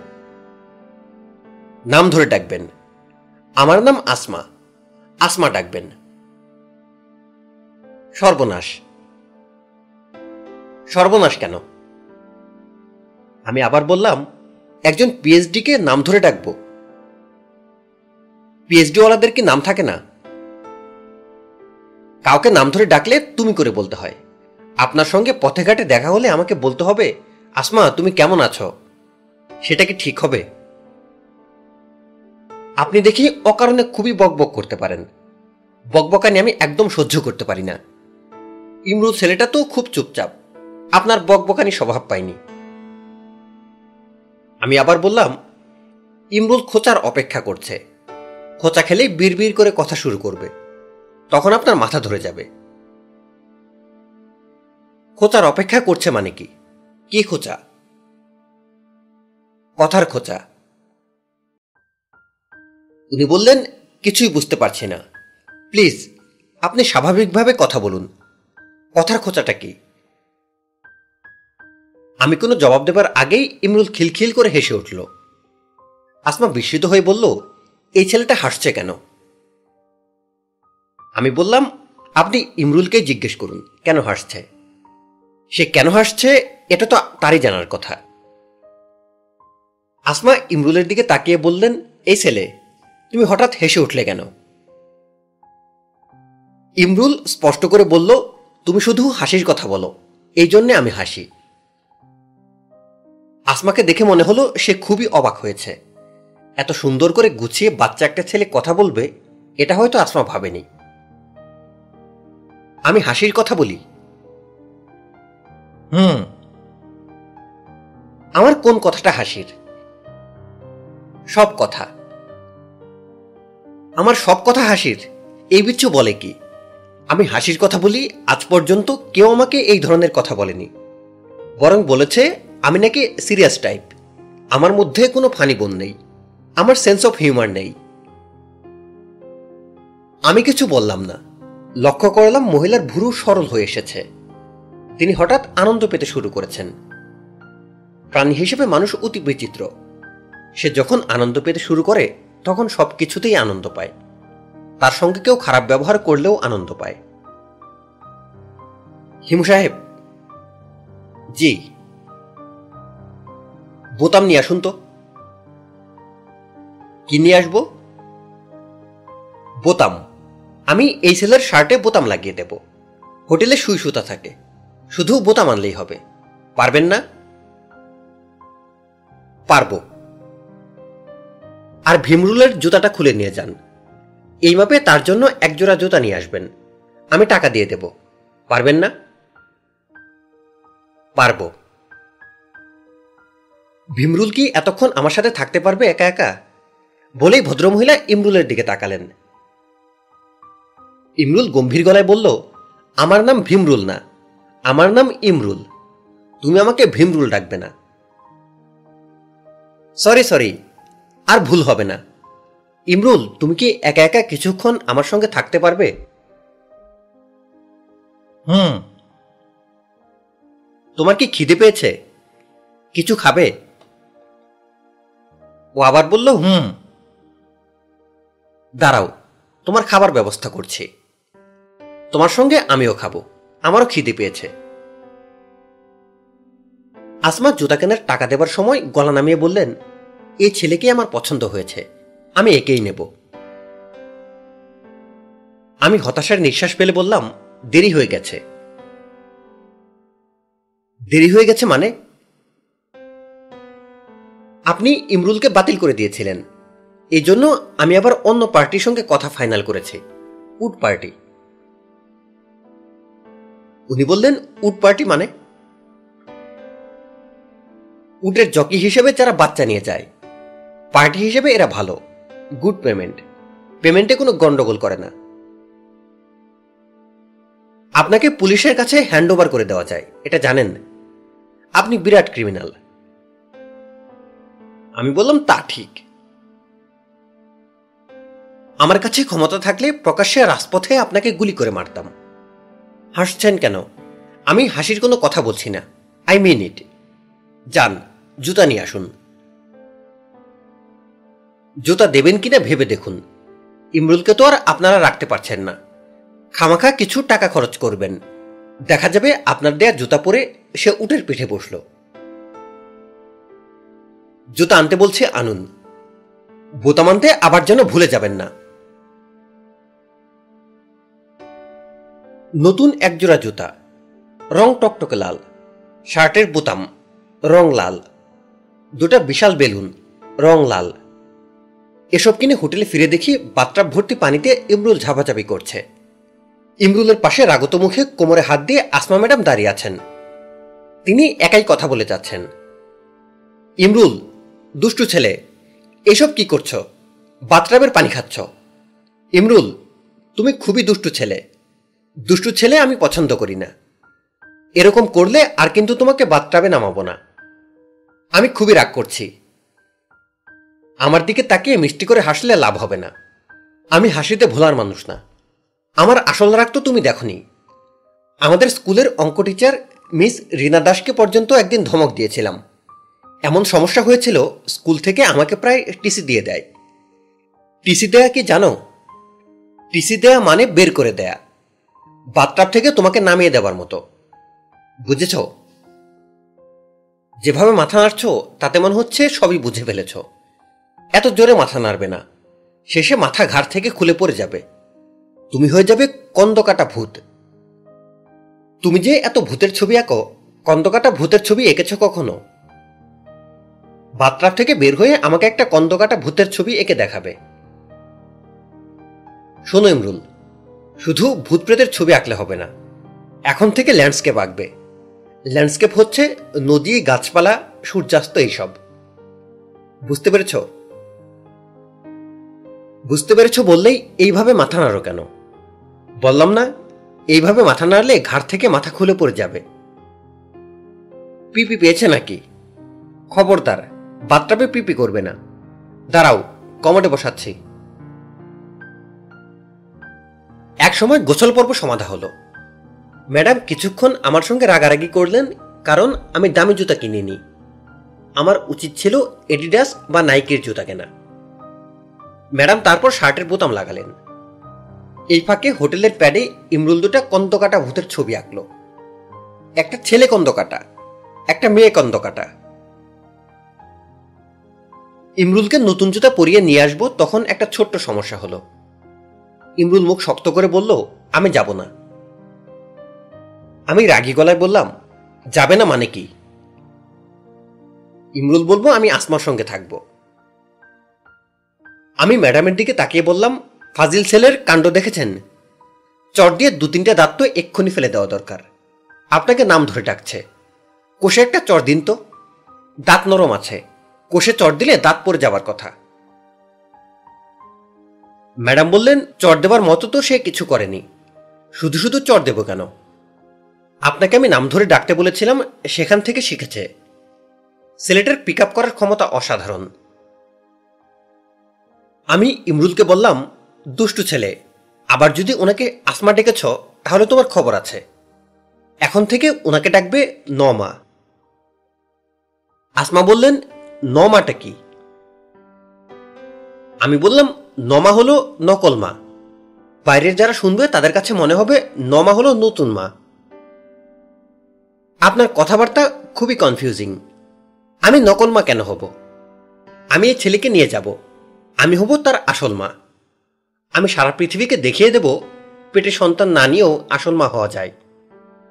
কথা বলতে বলতে আসমার গলা ভারী হয়ে গেল। তিনি প্রায় কেঁদে ফেলেন এমন অবস্থা। পরিস্থিতি আরও মলিন করে তুলল ইমরুল। সে খাটের পায়ে ধরে ঝুলে পড়ল। সে কিছুতেই যাবে না, এখানেই থাকবে। মিসেস আসমাহকের চোখ দিয়ে টপ টপ করে পানি পড়তে লাগল। তার মতো মানুষ বাইরের একজন মানুষের সামনে এভাবে কাঁদবে, এটা ভাবাই যায় না। এই যে তিনি চোখের পানি ফেলছেন, তার জন্য তিনি লজ্জাও পাচ্ছেন না। আমার ধারণা, তিনি বুঝতেও পারছেন না যে তার চোখ দিয়ে পানি পড়ছে। আমি বললাম, ম্যাডাম, আপনার জন্য একটা সুসংবাদ আছে। তিনি ধরাগলায় বললেন, কি সুসংবাদ? ইমরুলকে আপনার সঙ্গে অস্ট্রেলিয়া নিয়ে যেতে হবে না। আপনারা অস্ট্রেলিয়ায় ফিরে যাবেন তাকে ছাড়া। এটা সুসংবাদ হলো। হ্যাঁ সুসংবাদ, কারণ আপনাকে নমা হতে হবে না। আপনি হবেন আমা অর্থাৎ আসল মা। বাইরের একটা শিশুর প্রতি আপনি যে মমতা দেখিয়েছেন, তার পুরস্কার হিসেবে আপনার কোলে আসবে আপনার নিজের শিশু। আপনি আমার দিকে এভাবে তাকাবেন না। আমি অনেক কিছু আগেভাগে বুঝতে পারি। ইমরুল হাত পা ছুঁড়ে কাঁদছে তাকে জোর করে ধরে নিয়ে আসছি। আসমা ঠিক আগের জায়গায় বসে আছেন। তার চোখে এখন কোনো পানি নেই। কিন্তু আমি পরিষ্কার বুঝতে পারছি তার চোখ দিয়ে অশ্রু বন্যা বয়ে যাচ্ছে। কিছু কিছু অশ্রু আছে চোখে দেখা যায় না। হিমু সাহেব। জি। আপনি কি ইমরুলকে নিয়ে যাচ্ছেন? নিয়ে যাওয়াই কি ভালো না? ইমরুলের প্রতি মমতা দেখানোর আপনার আর কোনো প্রয়োজন নেই। নিজের জিনিস আসছে। দয়া করে আপনি আমাকে মিথ্যা স্বপ্ন দেখাবেন না। কোনটা হবার কোনটা হবার না, তা আমার চেয়ে ভালো কেউ জানে না। ইমরুলকে নিয়ে যেতে চাচ্ছেন, নিয়ে যান। একটা ছোট্ট কাজ কি করতে পারবেন? রাত দশটার দিকে একটা টেলিফোন করতে পারবেন? অবশ্যই পারব। কেন বলুন তো? ইমরুল কান্না থামিয়ে শান্ত হয়েছে কিনা এটা জানার জন্যে। আমি টেলিফোন করে আপনাকে জানাব। ভুলে যাবেন না কিন্তু। আমি বললাম, আমি ভুলে যাব না। রাত দশটার দিকে টেলিফোন করার কথা। আমি কাটায় কাটায় রাত দশটায় টেলিফোন করলাম। একজন পুরুষ মানুষ টেলিফোন ধরলেন এবং গম্ভীর গলায় বললেন, আপনি কি হিমু? আমি বললাম, জি। আমার নাম ফজলুল আলম। আমি পরিচয় দিতে হবে না। আপনি কে বুঝতে পারছে? ভদ্রলোক কাটা কাটা গলায় বললেন, আমি বলছি, মন দিয়ে শুনুন। আপনি আর কখনোই আমার স্ত্রীর সঙ্গে দেখা করবেন না। তাকে বিরক্ত করবেন না। আপনি মানসিকভাবে তাকে পঙ্গু করে ফেলেছেন। ভদ্রলোক খট করে টেলিফোন নামিয়ে রাখলেন।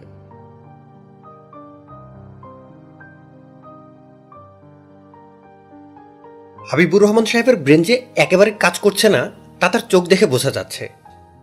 চোখের দৃষ্টি এলোমেলো। তিনি স্থির হয়ে তাকাতে পারছেন না। মানুষের মন যেমন ছটফট করে, চোখও করে। মনের ছটফটানি ধরার কোনো উপায় নেই। চোখেরটা ধরা যায়। আমি বললাম, কেমন আছেন? হাবিবুর রহমান চমকে উঠলেন। তার ভাব দেখে মনে হবে আশেপাশে কোথাও ককটেল ফুটেছে। তিনি বললেন, কিছু বলেছেন? আমি বললাম, চমকে ওঠার মতো কিছু বলিনি। জানতে চাচ্ছিলাম কেমন আছেন? ভালো। আপনার কি শরীর খারাপ নাকি? জি না। কোনো কারণে কি মন অশান্ত? জি না। আমি ভালো আছি। বলেই তিনি পুরোপুরি ঝিম মেরে গেলেন। এতক্ষণ তিনি চোখের দৃষ্টি স্থির করতে পারছিলেন না। এখন তার দৃষ্টি স্থির হয়ে গেল। তাকে এখন দেখাচ্ছে ধ্যানমগ্ন মানুষের মতো। আমি বললাম, রাশিদুল করিম নামের হারামজাদাটার সঙ্গে দেখা হয়েছিল। হাবিবুর রহমান হতবম্ব গলায় বললেন, কীভাবে বুঝলেন? আপনি থ মেরে গেছেন। সেখান থেকে অনুমান করছি। দুয়ে দুয়ে চার মিলাচ্ছি। হাবিবুর রহমান বললেন কুত্তাটার সাহস দেখে অবাক হয়েছি। বাসায় চলে এসেছে আমার সঙ্গে দেখা করার জন্যে। সুটটাই মচমচা জুতা, সেন্ট মেখেছে, গা দিয়ে ভুরভুর করে গন্ধ বের হচ্ছিল। পাশায় লাঠি দিয়ে বের করে দিতে চেয়েছিলাম। দিলেন না কেন? এখন তাই চিন্তা করছি, কেন দিলাম না? মানুষ কুকুরের গায়ে গরম মার ঢেলে দেয়। আমার উচিত ছিল কুকুরটার গায়ে গরম মার ঢেলে দেয়া। আফসোস হচ্ছে। কেন মার ঢেলে দিলাম না? আমি বললাম, ঘরে বোধহয় মার ছিল না। হাবিবুর রহমান অবাক হয়ে বললেন, ঠাট্টা করছেন?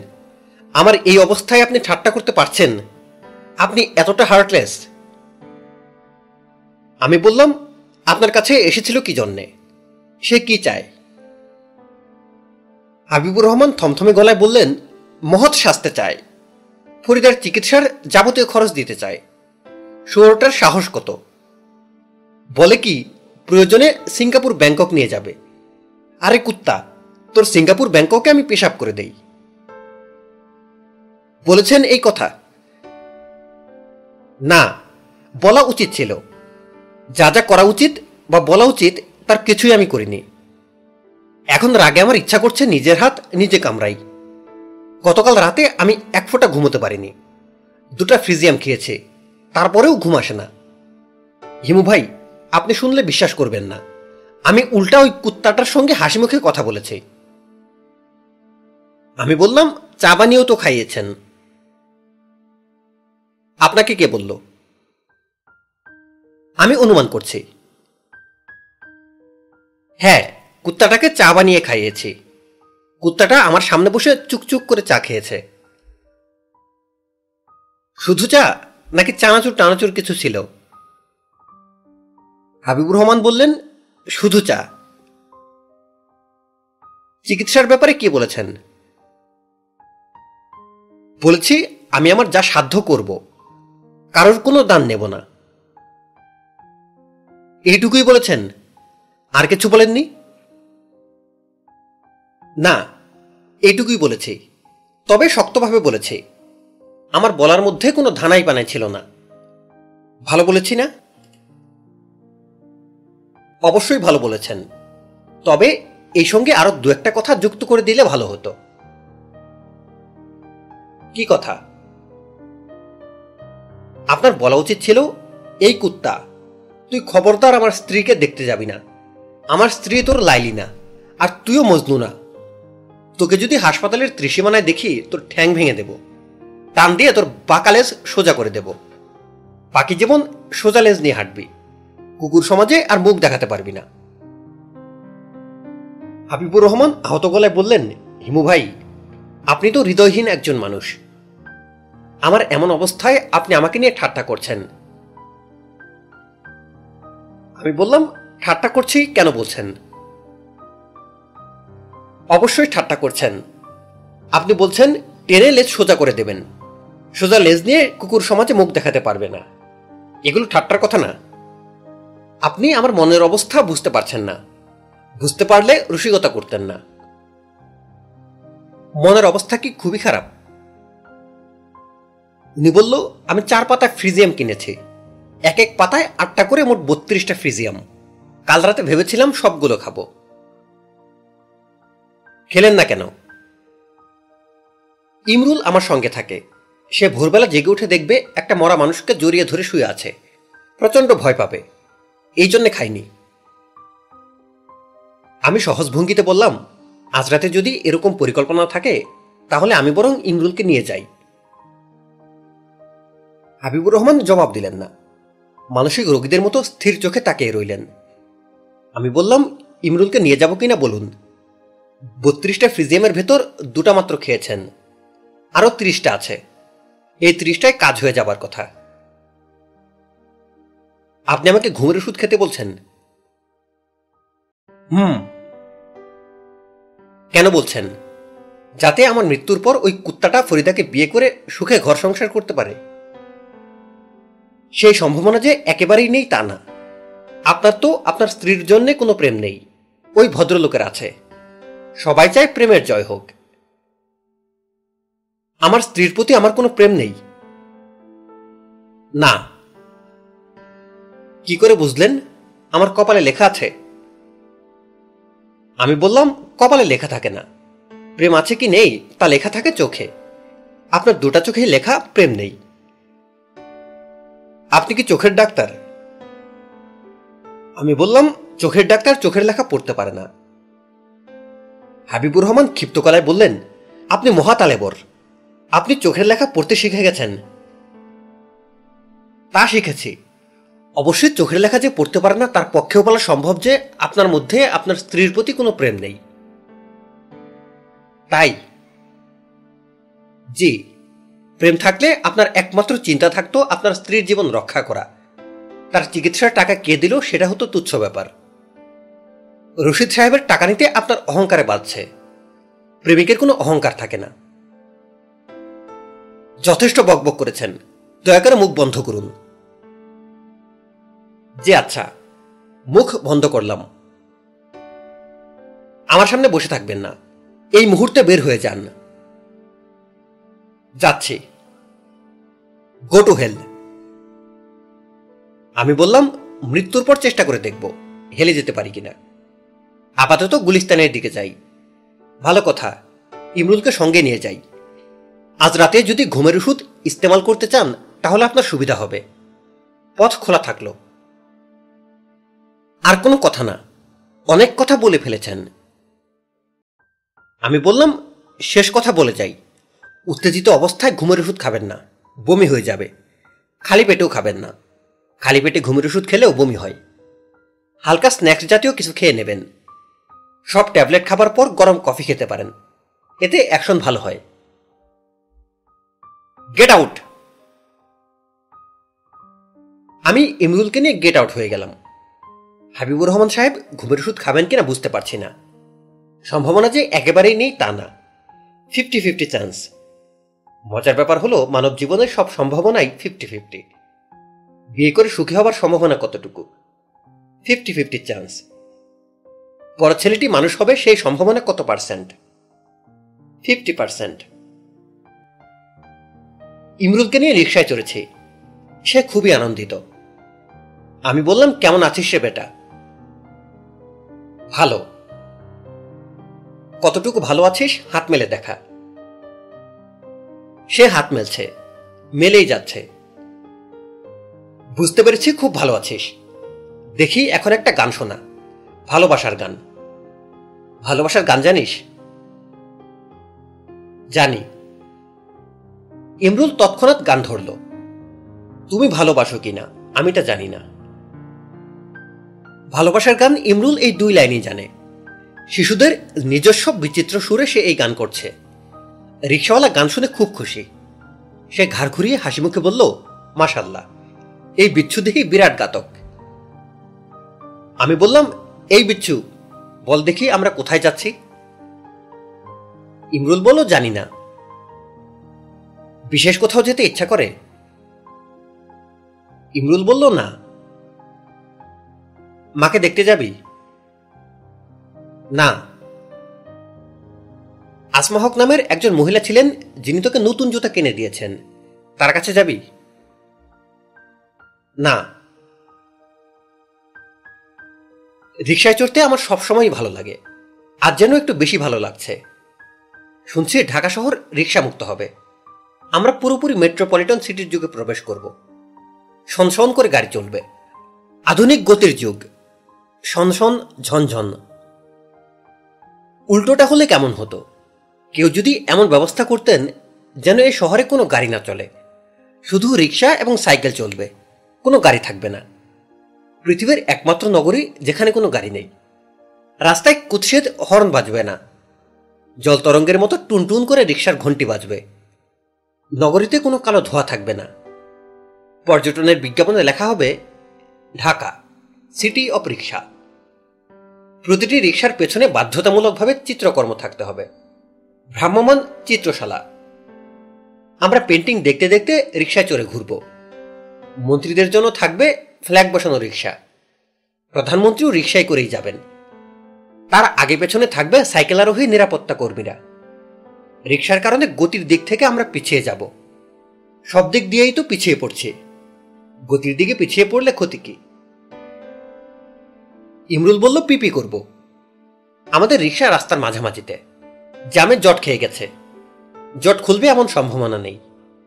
বাধ্য হয়েই ইমরুলকে রিক্সার পাটাতনে দাঁড় করিয়ে প্যান্টের জিপার খুলে দিলাম। সে মহানন্দে তার কর্ম করছে। আশেপাশে সবাই মজা পাচ্ছে। কৌতূহলী হয়ে দেখছে। একজন আবার গাড়ির গ্লাস নামিয়ে ফট করে ক্যামেরা দিয়ে ছবি তুলল। ছবিটা ভালো হবার কথা। সুন্দর কম্পোজিশন ইমরুল বলল, আমি সান্তা খাব। সান্তা হলো ফান্টা। সে বাংলা ভাষার প্রতিটি শব্দ স্পষ্ট করে বলতে পারে। তারপরও কিছু কিছু অদ্ভুত শব্দ সে তার ঝুড়িতে রেখে দিয়েছে। ফান্টাকে বলবে ছান্তা। গাড়িকে বলবে রিরি। শিশুদের মধ্যে এই ব্যাপারটা আছে। প্রথম শৈশবে কিছু শব্দ সে অনেক দিন ধরে রাখে। একদিন হঠাৎ সে এই শব্দগুলি ছেড়ে দেয়, আর কোনোদিন ভুলেও উচ্চারণ করে না।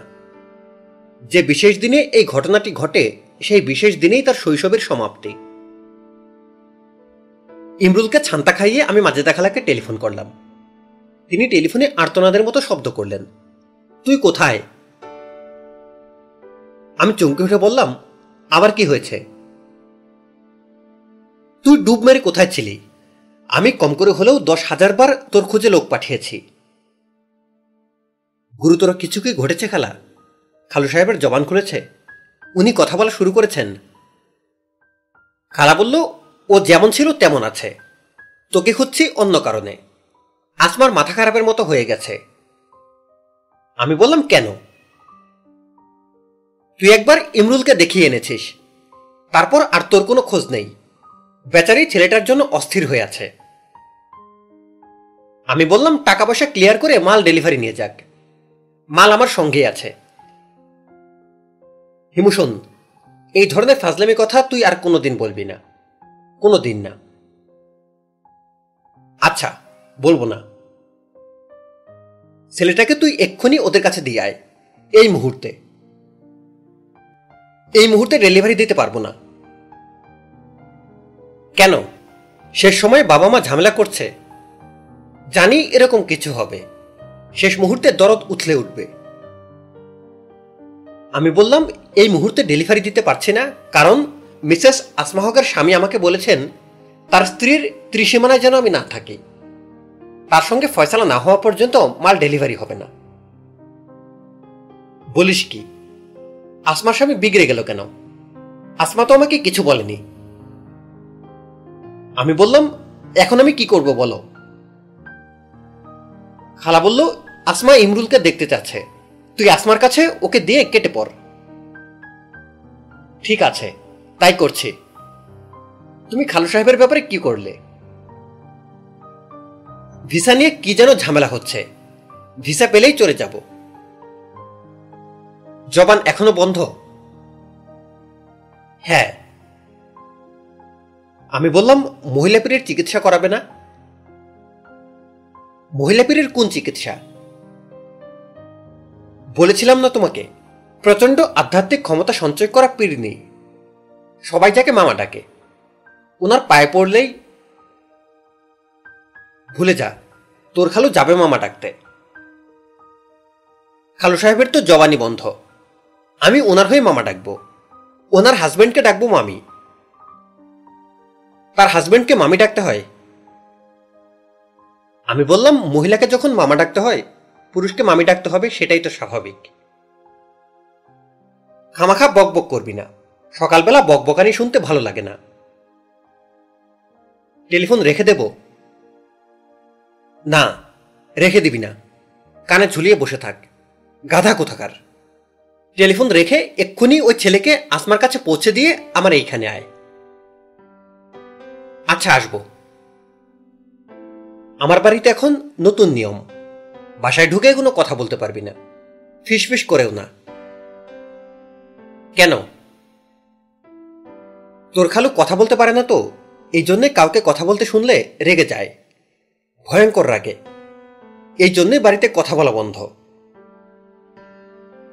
ভালো যন্ত্রণা তো। মহাযন্ত্রণা এই যে তোর সঙ্গে কথা বলছি কর্ডলেস নিয়ে বারান্দায় চলে এসেছে। কথাও বলছি ফিসফিস করে।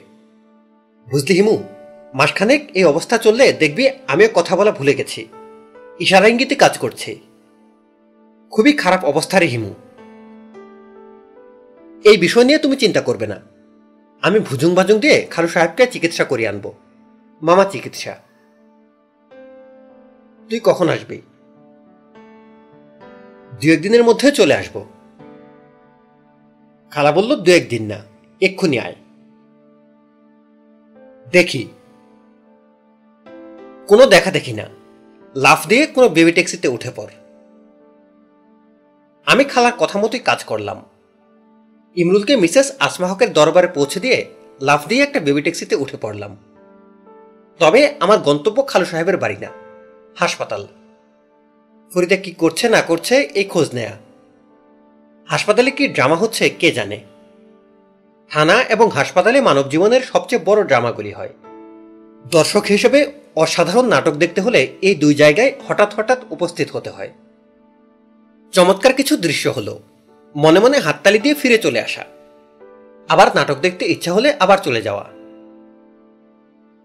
আমার মহান বাবা, তার মহাপুরুষ বানানোর শিক্ষা প্রণালীতে পরিষ্কার করে লিখেছেন। মৃত্যু পথযাত্রী কখনো দেখিয়াছ? কখনো কি তাহার শয্যা পার্শ্বে রাত্রি যাপন করিয়াছ? কখনো কি দেখিয়াছ কিরূপে ছটফট করিতে করিতে জীবনের ইতি হয়? জীবনের প্রতি মানুষের কি বিপুল তৃষ্ণা? আর কিছুই না। শুধু বাঁচিবার জন্যই বাঁচিতে চাই। বাবা হিমালয়, তুমি অবশ্যই তোমার জীবনের কিছু সময় মৃত্যু পথযাত্রীদের জন্য আলাদা করিয়া রাখিবে। তাহাদের শয্যা পার্শ্বে রাত্রি যাপন করিবে। যে হাহাকার নিয়ে তাহারা যাত্রা করিতেছে, সেই হাহাকার অনুভব করিবার চেষ্টা করিবে। বাবা সামান্য ভুল করেছেন। তিনি ভুলে গেছেন, সব মানুষই মৃত্যু পথযাত্রী। যে শিশুটি হেসে খেলে ছুটে বেড়াচ্ছে, সেও মৃত্যু পথযাত্রী। তার চোখের দিকে তাকালেও জীবনের প্রতি মানুষের বিপুল তৃষ্ণার খবর পাওয়া যায়। এই খবর জানার জন্য হাসপাতালে বসে থাকার প্রয়োজন নেই। ফরিদার বিছানার পাশে সোনালি চশমা পরা যে যুবকটি বসে আছে, তার নামই বোধহয় রাশেদুল করিম। সাদা ফুল প্যান্টের সঙ্গে আকাশি নীল রঙের হাওয়াই শার্ট পরেছে বলেই পোশাকটাকে ইউনিফর্মের মতো লাগছে। মনে হচ্ছে ক্যাডেট কলেজের ছাত্র। শুধু চেহারা দেখে প্রেমে পড়ার বিধান থাকলে সব মেয়েই এই ছেলের প্রেমে পড়ত। তারা দুজন মনে হয় মজার কোনো কথা বলছিল। দুজনের মুখে হাসি হাসি। আমাকে দেখে রাশিদুল করিমের মুখের হাসি বন্ধ হয়ে গেল। ফরিদা কিন্তু হাসতেই থাকল। মেয়েদের এই ব্যাপারটা আছে। কোনো রসিকতা তাদের মনে ধরে গেলে তারা অনেকক্ষণ ধরে হাসে। রাশেদুল করিম চেয়ার ছেড়ে উঠে দাঁড়ালেন। দীর্ঘদিনের পরিচিত মানুষের মতো বললেন, হিমু ভাই, কেমন আছেন? বলেই হ্যান্ডশেকের জন্য হাত বাড়ালেন। আমি এখন মজার একটা খেলা খেলতে পারি। রাশেদুল করিমের হাত অগ্রাহ্য করে তাকে খুবই বিব্রত অবস্থায় ফেলতে পারি। বিব্রত অবস্থায় সে কি করে এটাই তার আসল চরিত্র। আমি রাশেদুল করিমের দিকে তাকালাম। তার বাড়িয়ে দেওয়া হাতের দিকে তাকালাম। নিজে হাত বাড়ালাম না। ভদ্রলোক হাত নামিয়ে নিলেন এবং হেসে ফেললেন। আবারও বললেন, হিমু ভাই, কেমন আছেন? ভালো। আপনার কথা এত শুনেছি যে, আপনাকে না দেখে যদি আপনার ছায়া দেখতাম, তাহলেও বলে ফেলতে পারতাম। এই ছায়া হিমু সাহেবের। আমি বললাম, ছায়া দেখে চিনতে পারতেন না। সব মানুষ আলাদা, কিন্তু তাদের ছায়া একরকম। ভদ্রলোক বলল, এটা কি কোনো ফিলসফির কথা? অতি জটিল ফিলোসফির কথা। অবসর সময়ে এই ফিলোসফি নিয়ে চিন্তা করবেন। কিছু না কিছু পেয়ে যাবেন। ফরিদের মাথায় এখনও বোধহয় রসিকতাটা ঘুরপাক খাচ্ছে। সে হেসেই যাচ্ছে। আমি তার দিকে তাকাতেই সে মুখে শারীর আচর চাপা দিয়ে হাসি সামলাবার চেষ্টা করল। রোগ যন্ত্রণায় কাতর রোগীর আনন্দময় হাসির চেয়ে সুন্দর আর কিছুই হতে পারে না। আমি মুগ্ধ হয়ে হাসি দেখছি। রাশিদুল করিম বললেন, হিমু ভাই, আপনি কি দয়া করে ফরিদাকে একটু বোঝাবেন? আমি নিশ্চিত সে আপনার কথা শুনবে। কোন বিষয়ে বোঝাতে হবে? চিকিৎসার জন্য আমি তাকে দেশের বাড়ি নিয়ে যেতে চাই। সে যাবে না। হিমু ভাই, প্লিজ, আপনি তাকে রাজি করিয়ে দিন। যদি আপনি এটা করে দিতে পারেন, তাহলে বাকি জীবন আমি আপনার মতো হলুদ পাঞ্জাবি পরে কাটাবো। পায়ে জুতা, স্যান্ডেল কিছুই থাকবে না। Please please. হরিদা আমাদের কথা শুনছে, কিন্তু তার মুখের হাসি যাচ্ছে না। আমি তার বিছানার কাছে এসে দাঁড়ালাম। হরিদা বলল, হিমু ভাই, গতরাতে আমি আপনাকে স্বপ্নে দেখেছি। মানুষ কখনো হাসির কোনো স্বপ্ন দেখে না। আমি এমন একটা হাসির স্বপ্ন দেখেছি যে হাসতে হাসতে আমার ঘুম ভেঙেছে। যতবারই আমার স্বপ্নের কথাটা মনে হচ্ছে, ততবারই আমি হাসছি। আমি বললাম, স্বপ্নটা কি? স্বপ্নটা কি আমি বলব? তার আগে চেয়ারটাই আপনি বসুন। আসল কথাটা মন দিয়ে শুনুন। আসল কথাটা কি? হরিদা সঙ্গে সঙ্গে গম্ভীর হয়ে গিয়ে বলল, আমি অন্যের টাকায় চিকিৎসা করাবো না। ইমরুলের বাবা মনে কষ্ট পাবে। এই কষ্ট আমি তাকে দেব না। তুমি মরে গেলে ইমরুলের বাবা কষ্ট পাবে না? পাবে। দুটা কষ্ট দুরকম আমি আবার বললাম, রাশিদুল করিম সাহেবের টাকায় তুমি চিকিৎসা করাবে না? ফরিদা বলল, না। তোমার মৃত্যুর মাস ছয়েকের মধ্যে ইমরুলের বাবা আরেকটা বিয়ে করবে। তারপরেও না। না। সৎমা ইমরুলকে নানানভাবে কষ্ট দেবে। তারপরেও না। ফরিদা আবারও বলল, না। তুমি কি প্রমাণ করতে চাইছ? স্বামীর প্রতি তোমার গভীর প্রেম। আমি কোনো কিছুই প্রমাণ করতে চাইছি না। আমি ইমরুলের বাবার মনে কষ্ট দিতে চাচ্ছি না। ঠিক আছে, মামলা ডিসমিস। আমি রাশেদুল করিমের দিকে তাকালাম। বেচারার মুখ শুকনা হয়ে গেছে। সে তাকিয়ে আছে হতাশ চোখে। সে কি করবে বুঝতে পারছে না। হাসপাতালের কেবিন ঘরে একটাই চেয়ার। সেই চেয়ার আমি দখল করে আছি। তাকে বসতে হলে ফরিদের পাশে খাটে বসতে হয়। এই কাজটা সে করতে পারছে না। আবার দাঁড়িয়েও থাকতে পারছে না। সে ফরিদার দিকে তাকিয়ে বলল, ফরিদা, আমি চলে যাই। ফরিদা বলল আচ্ছা। তারপরেও সে কিছুক্ষণ দাঁড়িয়ে রইল। সম্ভবত আশা করল ফরিদা তাকে আরও কিছু বলবে। ফরিদা কিছুই বলল না। কঠিন চোখে কেবিন ঘরের ধবধবে সাদা সিলিং এর দিকে তাকিয়ে রইল। ঘরে আমি এবং ফরিদা। রাশেদুল করিম চলে গিয়েছে। ফরিদার মুখে আগের কাঠিন্য নেই। কিছুক্ষণ আগে নার্স এসে এক গাদা ওষুধ খাইয়ে গেছে। নার্সের সঙ্গে সে হেসে হেসে কথা বলেছে। সেই হাসির রেশ এখনও ঠোঁটের কোণে ধরা আছে। হিমু ভাই, বলো। আপনি একটু আগে জিজ্ঞেস করেছিলেন, স্বামীর প্রতি ভালোবাসা দেখাতে চাই বলেই কি বিদেশে যেতে চাচ্ছি না? আমি এখন প্রশ্নটার জবাব দেব। জবাব শুনে আপনি চমকে যাবেন। আমি বললাম, জবাবটা কি? ফরিদা বলল, ওর প্রতি আমার কোনো ভালোবাসা নেই, কখনো ছিল না। আপনি আমার কথা শুনে খুবই চমকে গেছেন।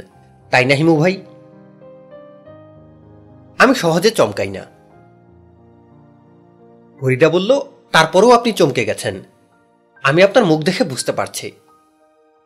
হিমু ভাই, শুনুন। যাকে একটু আগে আপনি দেখেছেন, কিশোরী বয়সে তার প্রেমে পড়েছিলাম। মেয়েরা যে কত আবেগ নিয়ে ভালোবাসতে পারে, তা আপনারা পুরুষরা কখনো বুঝতে পারবেন না। পুরুষরা ভালোবাসতে পারে না। না, আর পারলেও তার মাত্রা অনেক নিচে। পুরুষের হচ্ছে ভালোবাসা ভালোবাসা খেলা। মেয়েদের ব্যাপার অন্যরকম। তাদের কাছে ভালোবাসার সঙ্গে খেলার সম্পর্ক নেই। একটা মেয়ে যখন ভালোবাসে, তখন সেই ভালোবাসার সঙ্গে অনেক স্বপ্ন যুক্ত হয়ে যায়। সংসারের স্বপ্ন। সংসারের সঙ্গে শিশুর স্বপ্ন। একটা পুরুষ যখন প্রেমে পড়ে, তখন সে শুধু তার প্রেমিকাকেই দেখে। প্রেমিকার সঙ্গে সঙ্গে নতুন একটি শিশুর স্বপ্ন দেখে না। আমি বললাম, তুমি নিজে এইসব ভেবে ভেবে বের করেছ? জি, আমার তো শুধু শুয়ে থাকা। হাসপাতালের বিছানায় দিনের পর দিন, রাতের পর রাত শুয়ে শুয়ে আমি শুধু ভাবি। ভেবে ভেবে অনেক কিছু বের করে ফেলেছি। ভালো তো, অনেক জ্ঞান পেয়ে গেলে। জ্ঞান পেয়ে হবে কি? আমি তো মরেই যাচ্ছি। আমি বললাম, আইনস্টাইনও অনেক জ্ঞান পেয়েছিলেন। তিনিও কিন্তু তার জ্ঞান নিয়ে মরে গেছেন। হিমু ভাই, প্লিজ, আপনার সঙ্গে তর্ক করতে চাচ্ছি না। এক সময় আমি তর্ক করতে খুব ভালোবাসতাম। এখন তর্ক করতে ভালো লাগে না। কেউ তর্ক করতে এলে আগে ভাগে হার মেনে নেই। শুরুতেই বলে দেই তাল গাছ আমার না তাল গাছ তোমার। এখন তর্ক বন্ধ করো। তোমার সঙ্গে হাসপাতালে নিশ্চয়ই কেউ তর্ক করতে আসে না।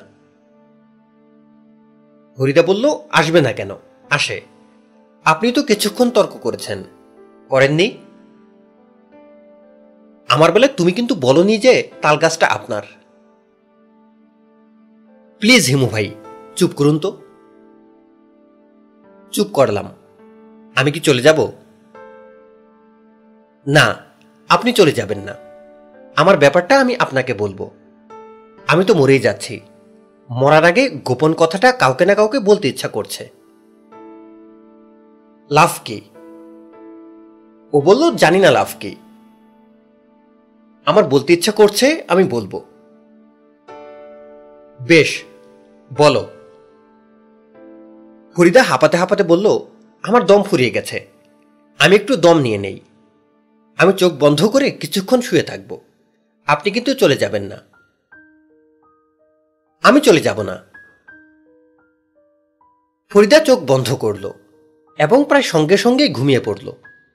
আমি বসে আছি তার পাশে। তাকিয়ে আছি একটি ঘুমন্ত মেয়ের মুখের দিকে। দেখেই মনে হচ্ছে ফরিদা শান্তিতে ঘুমুচ্ছে। জীবনানন্দ দাসের লাশকাটা ঘরের ঘুম। এই ঘুম চেয়েছিল বুঝি। রক্ত ফেনা মাখা মুখে মকরের ইঁদুরের মতো ঘাড় গুজি। আধার ঘুজির বুকে ঘুমায় এবার। কোনোদিন জাগিবে না আর। ফরিদা টানা দু ঘণ্টা ঘুমলো। সময়টা আন্দাজ করে বলছি, আমার হাতে ঘড়ি নেই। হাসপাতালের এই কেবিনেও ঘড়ি নেই। দু ঘণ্টা আমি চুপচাপ বসে রইলাম। ঘুমের মধ্যে মানুষ নড়াচড়া করে, এপাশ ওপাশ করে। চোখের পাতা কখনো দ্রুত কাঁপে, কখনো অল্প কাঁপে। হরিদার বেলায় সেরকম কিছুই হলো না। তার নিঃশ্বাসের শব্দ হলো না, চোখের পাতাও কাঁপল না। একসময় জেগে উঠে বিড়বিড় করে বলল, পানি খাব। আমি পানি খাওয়ালাম। তার দিকে তাকে নরম গলায় বললাম, ঘুম ভালো হয়েছে? ফরিদা বলল হ্যাঁ। ঘুমের মধ্যে কোনো স্বপ্ন দেখেছ? না, আমি কতক্ষণ ঘুমিয়েছি? দু ঘণ্টার মতো। ছি আপনি দু ঘণ্টা বসেছিলেন। আমার খুবই লজ্জা লাগছে। চলে গেলেন না কেন? আমি বললাম, তুমি বসে থাকতে বলেছ। থ্যাংক ইউ আমি যে এতক্ষণ ঘুমিয়েছি, নিজেই বুঝতে পারিনি। আমার কাছে মনে হচ্ছিল, চোখ বন্ধ করে জেগে উঠেছি।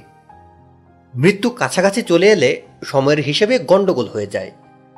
আমার বোধ হয় ফরিদা কথা শেষ না করে হাসল। আমি বললাম, তুমি আমাকে কিছু গোপন কথা বলার জন্য বসিয়ে রেখেছিলে। আমার ধারণা কথাগুলি তুমি এখন বলতে চাও না। আপনার ধারণা ঠিকই আছে। আমি কি এখন চলে যাব? হ্যাঁ চলে যান। অনেকক্ষণ তোমার সঙ্গে ছিলাম। তুমি কিন্তু একবারও জানতে চাওনি ইমরুল কেমন আছে? ফরিদা কিছুক্ষণ চুপ করে থেকে বলল ইমরুল কেমন আছে? আমি বললাম ভালো। ফরিদা বলল, আপনার সঙ্গে আমার আর মনে হয় দেখা হবে না। আমি বললাম, আমারও মনে হয় দেখা হবে না। ফরিদা বলল, আপনাকে নিয়ে আমি খুবই হাসির একটা স্বপ্ন দেখেছিলাম। স্বপ্নের কথা এখন আর আপনাকে বলতে ইচ্ছা করছে না। তবে আমি একটা কাজ করব, লিখে ফেলব। তারপর লেখাটা আপনাকে পাঠাবো। হিমু ভাই, আমার কেন জানি মনে হচ্ছে আমি চেষ্টা করলে গল্প উপন্যাস লিখতে পারব। বিছানায় শুয়ে শুয়ে মজার মজার সব গল্প আমার মাথায় আসে। লিখে ফেললেই পারো। লজ্জা লাগে বলে লিখতে পারি না। লজ্জা লাগে কেন? বুঝতে পারছি না কেন? আচ্ছা ঠিক আছে। লজ্জা লাগুক বা না লাগুক, আমি একটা গল্প লিখে ফেলব।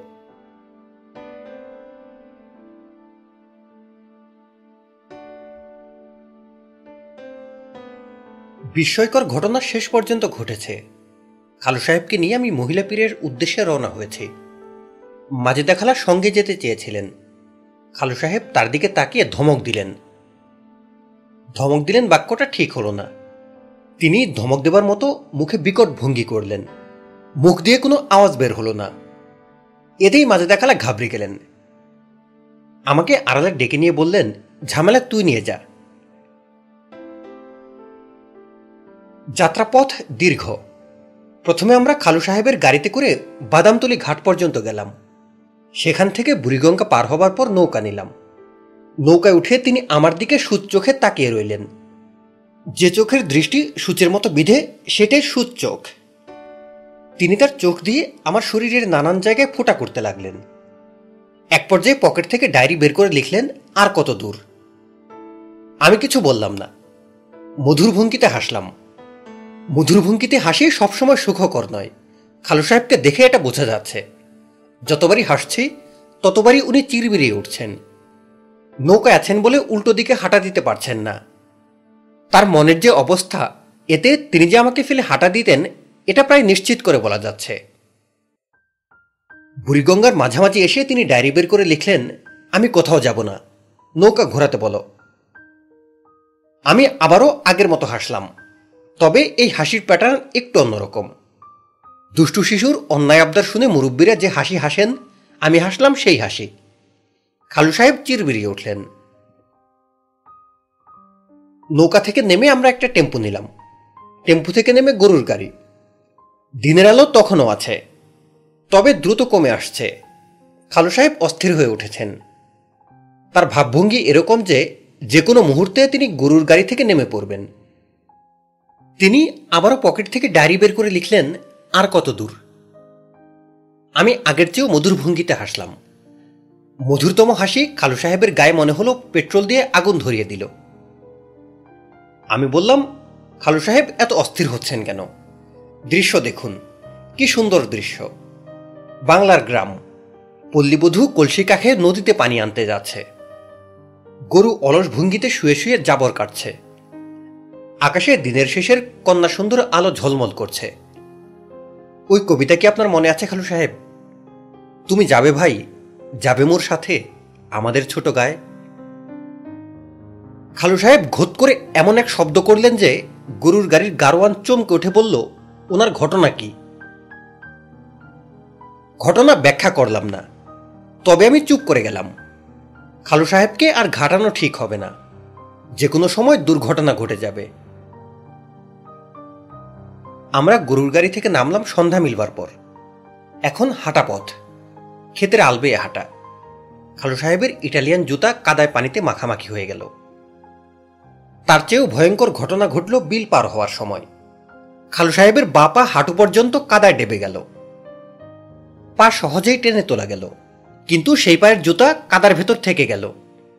আমি শান্ত গলায় খালু সাহেবকে বললাম, এক পায়ের জুতা কি থাকবে? নাকি এটা ফেলে আমার মতো খালি পায়ে যাবেন? খালু সাহেব আমার দিকে তাকিয়ে কিছু নিশ্চয়ই বললেন। ভাগ্যিস তার জবান বন্ধ। কি বললেন শুনতে পেলাম না। শুনতে পেলে অবশ্যই ভালো লাগতো না। পীরমামার বাড়িতে আমরা পৌঁছলাম রাত আটটার দিকে।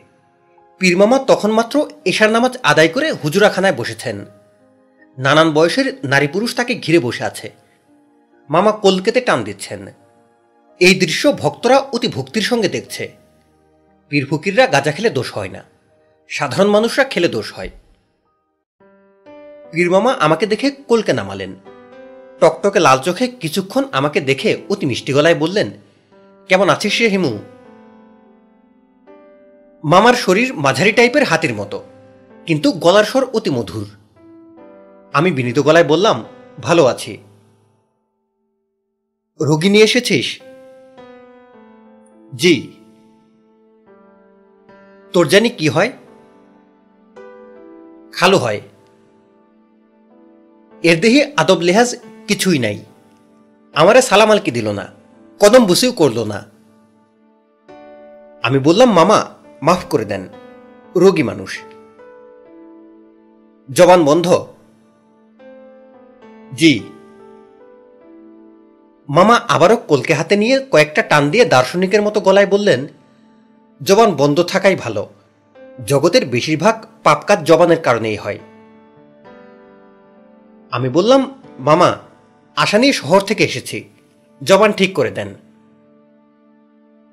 মামা বললেন, আমি জবান ঠিক করার মালিক না। জবান ঠিক করার মালিক আল্লাহ পাক। যাই হোক, এসেছিস যখন, চেষ্টা করে দেখি। ওরে তোরা রোগীরে শক্ত করে খুঁটির সাথে বেঁধে ফেল। হাত পা যেন নাড়াইতে না পারে। উনার কথা শেষ হবার আগেই মামার লোকজন অতি দ্রুত খালু সাহেবের হাত পা বেঁধে খুঁটির সঙ্গে লটকে দিল। উনি ভয়ে চুপসে গেলেন। তেমন কোনো বাধা দিলেন না। এ ধরনের কোনো ঘটনার জন্য তিনি প্রস্তুত ছিলেন না। খালু সাহেব এতই ঘাবড়ে গেছেন যে আমার দিকেও তাকাচ্ছেন না। তিনি এক দৃষ্টিতে পীরমামার দিকে তাকিয়ে আছেন। পীরমামা বললেন এখন এক কাজ কর। পাটকাঠির মাথায় কাঁচা গু মাখিয়ে আন। এনে এই জবান বন্ধ লোকের মুখে ঢুকিয়ে দে। ইনশাল্লাহ জবান ফুটবে। এক লোক দৌড়ে গেল পাটকাঠিতে গু মাখিয়ে আনতে। উপস্থিত ভক্তবৃন্দের মধ্যে আনন্দের নড়াচাড়া দেখা গেল। খালু সাহেবের চোখ দেখে মনে হচ্ছে যে কোনো মুহূর্তে অক্ষিকোটর থেকে চোখ বেরিয়ে আসবে। চারিদিকে চরম উত্তেজনা। পীরমামা হাত উঁচু করে উত্তেজনা কিছুটা কমালেন।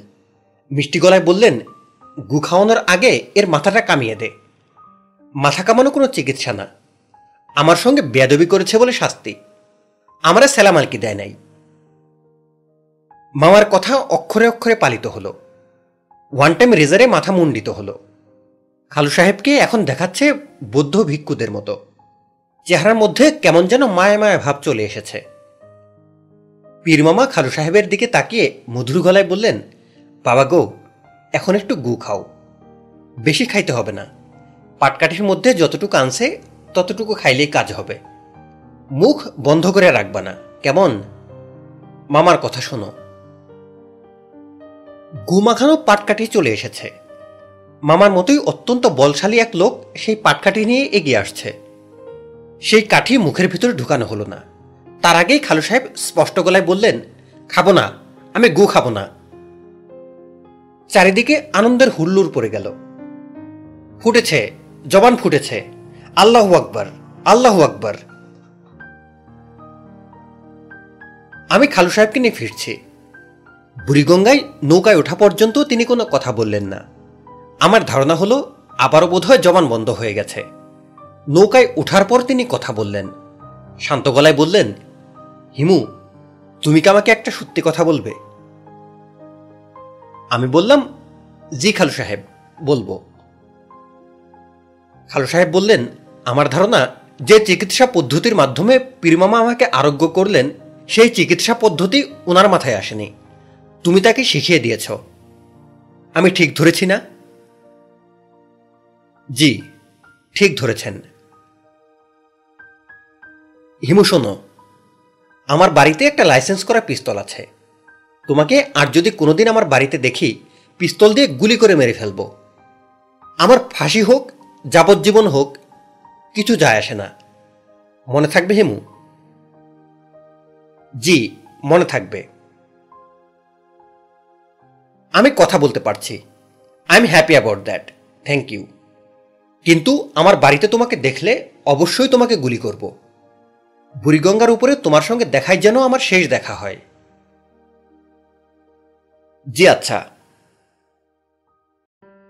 খালু সাহেব অন্যদিকে মুখ ফিরিয়ে রাতের বুড়িগঙ্গার শোভা দেখতে লাগলেন। রাতের বুড়িগঙ্গা সত্যিই অপূর্ব। হিমু। জি। ধরো, আমি যদি কথা না বলতাম, তাহলে ওই বদমেয়ে কি আমার মুখে গুয়ের কাঠিটা দিয়ে দিত? মনে হয় দিত। শেষ মুহূর্তে তুমি আটকাতে না। আমি বললাম, ইচ্ছা থাকলেও আটকানো যেত না। মব সাইকোলজি কাজ করছিল। যেখানে মব সাইকোলজি কাজ করে, সেখানে চুপ করে থাকতে হয়। হিমু। জি। যে চিকিৎসা পদ্ধতির মাধ্যমে আমি আরোগ্য লাভ করেছি আশা করি এই চিকিৎসা পদ্ধতি নিয়ে তুমি কারোর সঙ্গে কথা বলবে না। আমি বলব না। হিমু। জি। তোমাকে ক্ষমা করার চেষ্টা করছি, কিন্তু পারছি না। খালু সাহেব, আমাকে ক্ষমা করার চেষ্টা করতে হবে না। ক্ষমা করলেই আমি লাই পেয়ে যাব। আরও বড় কোনো অপরাধ করে ফেলব। কথা ভুল বলনি। আচ্ছা হিমু, শোনো। আমার গলার স্বর কি আগের মতোই আছে? সামান্য পরিবর্তন হয়েছে। আপনার গলার স্বর আগের চেয়ে মধুর হয়েছে। খালু সাহেব বিড়বিড় করে বললেন, আমার নিজেরও তাই ধারণা। তিনি নৌকার গুলোয়ে বসে আছেন। নদীর ঘোলা পানির দিকে তাকিয়ে হয়তো পানিতে নিজের ছায়া দেখছেন। মানুষ চলমান জলে নিজের ছবি দেখতে খুব পছন্দ করে।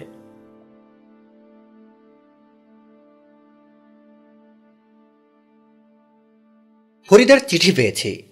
মেয়েদের অনেক গুণের মধ্যে বড় গুণ হলো এরা খুব সুন্দর করে চিঠি লিখতে পারে। কথাবার্তায় নিতান্ত এলোমেলো মেয়েও চিঠি লেখায় গোছানো। মেয়েদের চিঠিতে আরেকটি ব্যাপার থাকে। বিষাদময়তা। নিতান্ত আনন্দ সংবাদ দিয়ে লেখা চিঠির মধ্যেও তারা কি করে জানি সামান্য হলেও দুঃখ মিশিয়ে দেয়। কাজটা তারা যে ইচ্ছা করে করে তা না। প্রকৃতি তাদের চরিত্রে যে বিষাদময়তা দিয়ে রেখেছে, তাই হয়তো চিঠিতে উঠে আসে। ফরিদা লিখেছে, হিমু ভাই, আজ একটু আগে আপনি হাসপাতাল থেকে চলে গেছেন।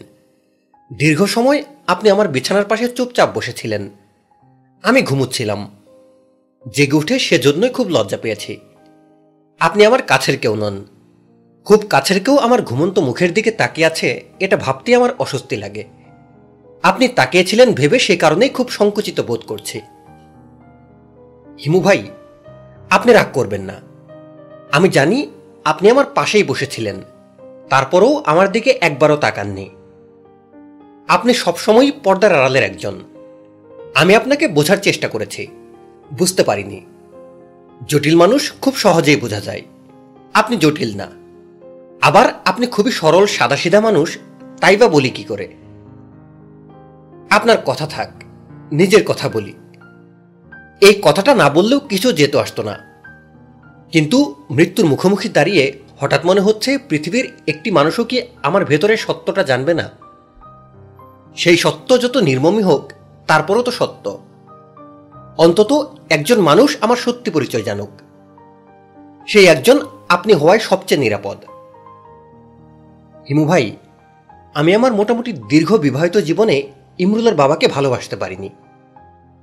পাশাপাশি এক বিছানায় বাস করলে যে মমতা তৈরি হয় তা হয়েছে। সেই মমতাও খুব বেশি কিন্তু না। না, আমাদের মধ্যে কোনো ঝগড়াঝাটি হয়নি। সবার কাছে আমাদের পরিচয় আদর্শ দম্পতি। আপনার বন্ধু ধরেই নিয়েছিল, তার প্রতি ভালোবাসায় আমার হৃদয় টলমল করছে। সে হয়তো ভেবেছে যে বধূ তার স্বামীর সঙ্গে দীর্ঘ দশ বছর একটি বারো উঁচু গলায় কথা বলেনি, কঠিন করে তাকায়নি, সেই তরুণী বধূর হৃদয় ভালোবাসায় পূর্ণ। বোকা মানুষটা বুঝতেও পারেনি ব্যাপারটা কি। একদিক দিয়ে ভালোই হয়েছে। জীবন তো চলেই যাচ্ছে, কোথাও থমকে যাচ্ছে না।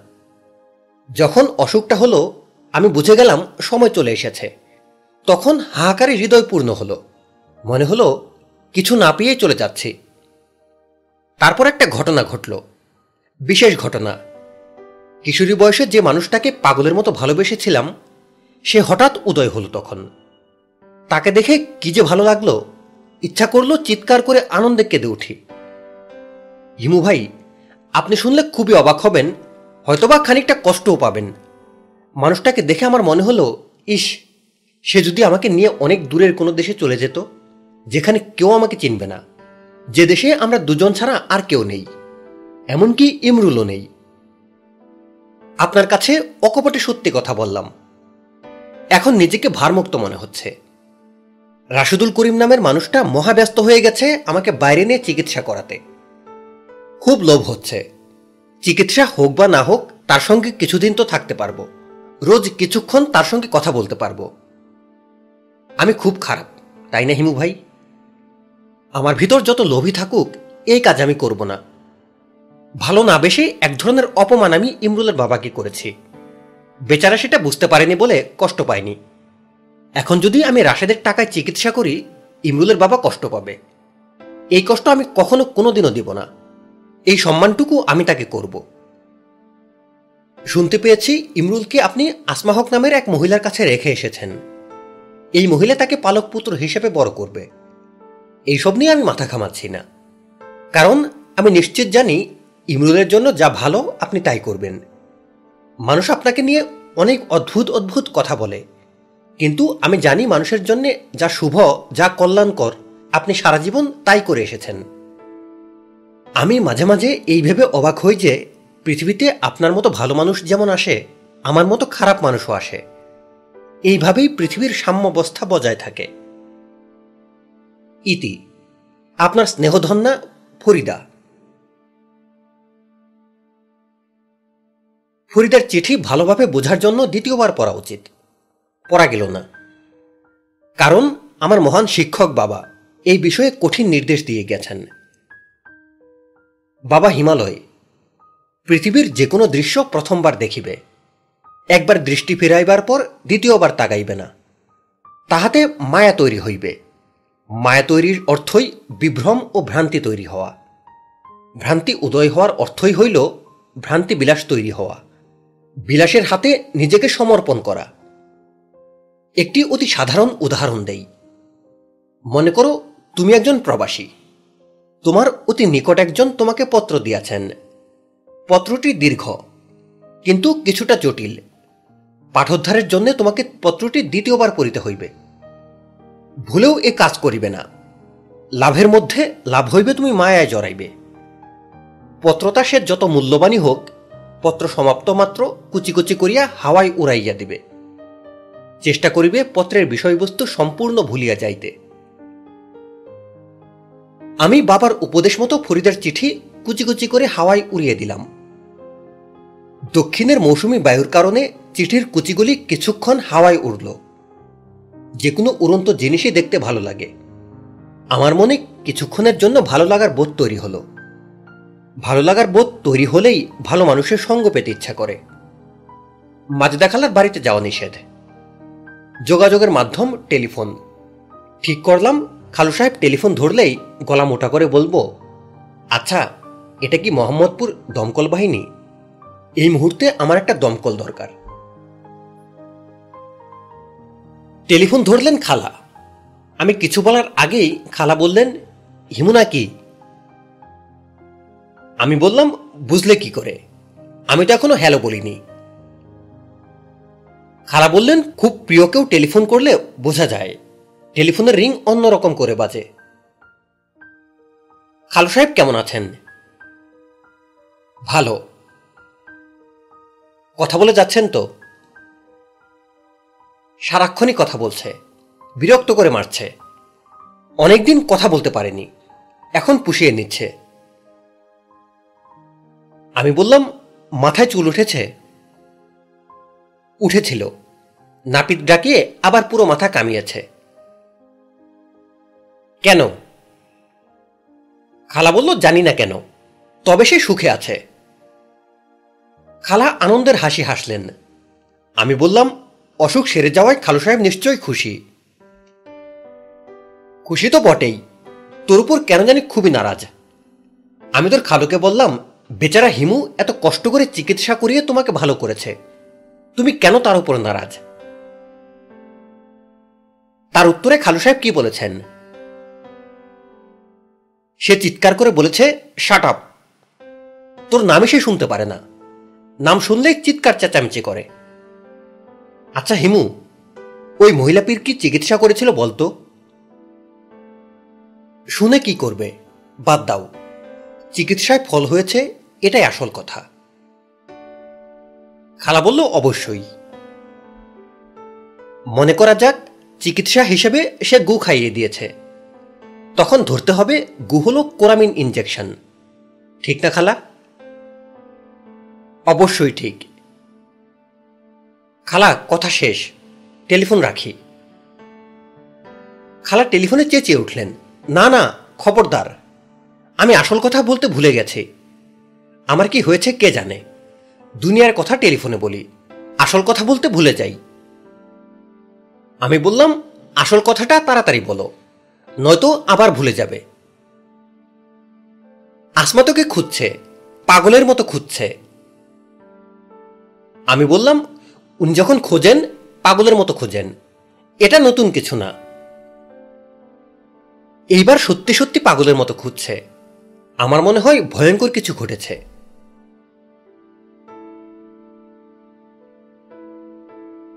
মিসেস আসমাহক পিএইচডি আমার সামনে বসে আছেন। আসমাহকের পাশে তার স্বামী। আমি ভদ্রলোকের নাম জানি ফজলুল আলম। তবে আসমাহক তাকে ডাকছেন চার্লি নামে। ভদ্রলোকের মধ্যে আমি কোনো চার্লি ভাব দেখছি না। ওনাকে সিরিয়াস ধরনের মানুষ বলে মনে হচ্ছে। চার্লি নিশ্চয়ই ভদ্রলোকের নাম না। মনে হচ্ছে এটা আসমাহকের দেওয়া আদরের নাম। এখন হুট করে আমি যদি বলি, কেমন আছেন চার্লি ভাই? উনি রেগে যেতে পারেন। ভদ্রলোকের চেহারা দেখে মনে হচ্ছে তার ভেতরে চাপা রাগ আছে। সুপ্ত আগ্নেয়গিরি টাইপ পুরুষ। অনেকদিন পরপর হঠাৎ করে লাভা বের হয়ে আসে। হোটেলের পরিবেশ সংবাদপত্রের ভাষায় অস্বস্তিকর। চার্লি সাহেব ন্যাশনাল জিওগ্রাফি পত্রিকার পাতা উল্টাচ্ছেন। পাতা উল্টানোর ফাঁকে ফাঁকে আমাকে দেখছেন। যতবারই দেখছেন, ততবারই তার ভুরু কুচকে যাচ্ছে। মুখ যদিও হাসি হাসি। আমি যখন বললাম, কেমন আছেন, স্যার? তিনি তার উত্তর না দিয়ে বললেন, আপনি ভালো আছেন তো? যেসব মানুষ প্রশ্নের উত্তর না দিয়ে পাল্টা প্রশ্ন করে, তাদের বিষয়ে সাবধান থাকা বাঞ্ছনীয়। আসমাহক বললেন, চার্লি, তুমি বোধহয় ওনাকে চিনতে পারোনি। ভদ্রলোক বললেন, চিনতে পারার কথা নয়। ইনার সঙ্গে আমার আগে দেখা হয়নি। তবে টেলিফোনে কথা হয়েছে। আসমাহক বললেন, এর নাম হিমু। ইমরুলকে ইনি এনে দিয়েছেন। ভদ্রলোক বললেন, ও আচ্ছা। আপনি সেই এজেন্ট। শিশুটিকে আমাদের পছন্দ হয়েছে। আপনি অতি দ্রুত অ্যাডপশন পেপার্স রেডি করুন। আমরা আর বেশি দিন থাকব না। এক মাস আঠারো দিন থাকা হয়ে গেছে। অ্যাডপশন পেপার্স রেডি করতে কতদিন লাগবে? আমি বললাম এক সপ্তাহ। আরও তাড়াতাড়ি করার ব্যবস্থা করুন। শুনেছি এই দেশে টাকা দিয়ে সবকিছু করানো যায়। টাকা ঢালুন। জি আচ্ছা ঢালব। আমি ভদ্রলোকের দিকে তাকিয়ে আছি। মনে হচ্ছে ভদ্রলোক রেগে যাচ্ছেন। তিনি যে রেগে যাচ্ছেন, তা নিজেও বুঝতে পারছেন। অবশ্যই এটা একটা মহৎ গুণ। বেশিরভাগ মানুষই রেগে যাবার সময় বুঝতে পারে না সে রেগে যাচ্ছে। ভদ্রলোক পত্রিকার পাতা অতি দ্রুত উল্টে রাগ কমানোর চেষ্টা করছেন। এই পদ্ধতিতে রাগ কমবে না। রাগের সঙ্গে বিরক্তির যোগ হবে। কারণ ছাড়া বইয়ের পাতা উল্টানো বিরক্তিকর ব্যাপার। ভদ্রলোক রেগে যাচ্ছেন কেন বুঝতে পারছি না। তিনি কি ইমরুলকে দত্তক নিতে চাচ্ছেন না? স্ত্রীর চাপে পড়ে রাজি হয়েছেন। আসমাহক বললেন, চার্লি, তুমি কি একটা কাজ করবে? হোটেলের লবিতে গিয়ে কিছুক্ষণ বসবে। আমি হিমু সাহেবের সঙ্গে একান্তে কিছু কথা বলব। ভদ্রলোক স্ত্রীর কথা শুনতে পেলেন বলে মনে হলো না। হঠাৎ পত্রিকার পাতা উল্টানো বন্ধ রেখে কঠিন চোখে আমার দিকে তাকিয়ে বললেন, পৃথিবীর কোনো দেশ নেই যেখানে ট্রাফিক লাইট থাকার পরেও ট্রাফিক পুলিশ আছে। কেন বলুন তো? ট্রাফিক সিগনালে লাল বাতি জ্বলছে না সবুজ বাতি জ্বলছে, তা নিয়ে কেউ মাথা ঘামাচ্ছে না। তাকিয়ে আছে ট্রাফিক পুলিশের দিকে। ওয়াই। আমি বললাম, বাংলাদেশের মানুষ যন্ত্রে বিশ্বাস করে না। মানুষে বিশ্বাস করে। যন্ত্র সবুজ বাতি জ্বালিয়ে যেতে বললেই আমি কেন যাব? আমি একজন মানুষ একজন মানুষ বলুক। আপনি কত হাস্যকর একটা যুক্তি দিয়েছেন, তা কি জানেন? জি, জানি। ভদ্রলোক আবার বললেন, যে জাতির যন্ত্র বিশ্বাস করে না, সেই জাতির ভবিষ্যৎ কি তা জানেন? আমি বললাম ভবিষ্যৎ অত্যন্ত উজ্জ্বল হবার কথা। ভদ্রলোকের চোখ ধক করে উঠল। মনে হচ্ছে সুপ্ত আগ্নেয়গিরি জেগে উঠেছে। আসমাহক কঠিন গলায় বললেন, চার্লি, তুমি কি তোমার ম্যাগাজিনটা নিয়ে লবিতে কিছুক্ষণ বসবে? হিমুর সঙ্গে আমার জরুরি কিছু কথা আছে। উনি বললেন, আমিও কিন্তু জরুরি কথা বলছি। না, তুমি জরুরি কথা বলছো না। তুমি রাগ করার মতো অজুহাত তৈরি করার চেষ্টা করছ। ভদ্রলোক ম্যাগাজিন ছাড়াই উঠে দাঁড়ালেন। ঘর থেকে বের হয়ে গেলেন। আবার সঙ্গে সঙ্গে ঘরে ঢুকে ম্যাগাজিন হাতে নিলেন। কিছুক্ষণ আমার দিকে তাকিয়ে রইলেন। আসমাহক বিরক্ত গলায় বললেন, কি হলো? তিনি বললেন, লবিতে যাচ্ছি। তোমাদের কথাবার্তা শেষ হলে আমাকে ডেকে নিও। আসমাহক আমার দিকে তাকিয়ে বললেন চার্লি অনিয়ম সহ্য করতে পারে না। অনিয়ম দেখলেই রেগে যায়। হিমু, আপনি চা, কফি কিছু খাবেন? না। আপনার খালা বলছিলেন আপনার সুপার ন্যাচারাল পাওয়ার মারাত্মক।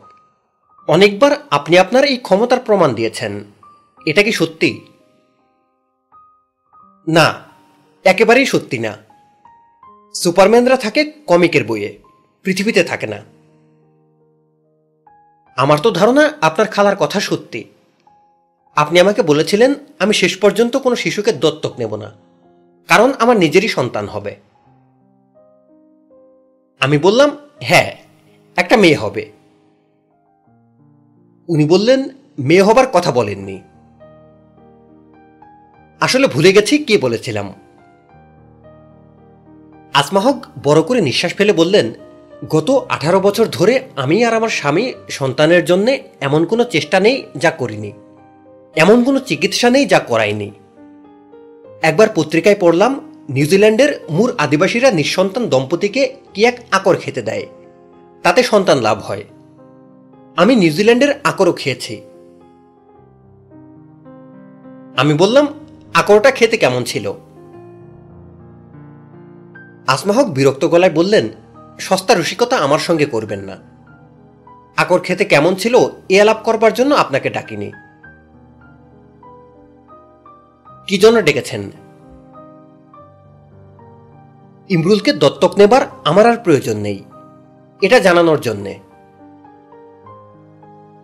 আপনার স্বামী চার্লি সাহেব যে বললেন, অ্যাডপশন পেপারস রেডি করতে। ভদ্রমহিলা বললেন, সে এখনও কিছুই জানে না। আমি যে কনসেপ্ট করেছি, এটা তাকে জানানো হয়নি। শুধু আমি জানি, আর আমার গাইনোকোলজিস্ট জানে, আর আপনি জানেন। আমি বললাম, আপনার স্বামীকে জানাননি কেন? আসমাহক বললেন, আমি ঠিক করে রেখেছিলাম, এই অদ্ভুত আনন্দময় খবরটা প্রথম আপনাকে দেব। আপনাকে খুঁজে পাচ্ছিলাম না বলেই চার্লিকে খবরটা দেওয়া হয়নি। আপনি চলে যাওয়ার পর তাকে খবরটা দেব। আমি চলে যাই। তাড়াতাড়ি তাকে খবরটা দিন। আসমাহক বললেন, আমি আপনার জন্য কিছু করতে চাই। আল্লাহ আমাকে যে উপহার পাঠিয়েছেন, হয়তো তার সঙ্গে আপনার কোনো সম্পর্ক নেই। তারপরেও আমি আপনার জন্য কিছু করতে চাই। আপনি আমার কাছে কিছু একটা চান। আমি বললাম, এখন চাইতে হবে? হ্যাঁ এখন। আসমাহকের চোখে পানি এসে গেছে। তিনি চোখের পানি মুছতে মুছতে বললেন হ্যাঁ এখন চাইতে হবে। আমি বললাম, ইমরুলের মা খুব অসুস্থ, তার চিকিৎসার ব্যবস্থা করবেন, অনেক টাকার ব্যাপার, হয়তো তাকে দেশের বাইরেও নিতে হতে পারে। আসমাহক কঠিন গলায় বললেন টাকা পয়সার ফিরিস্তি দিতে তো আপনাকে বলিনি, আপনি আমার কাছে কি চান জানতে চাচ্ছি। আমি বললাম, এইটাই চাচ্ছি।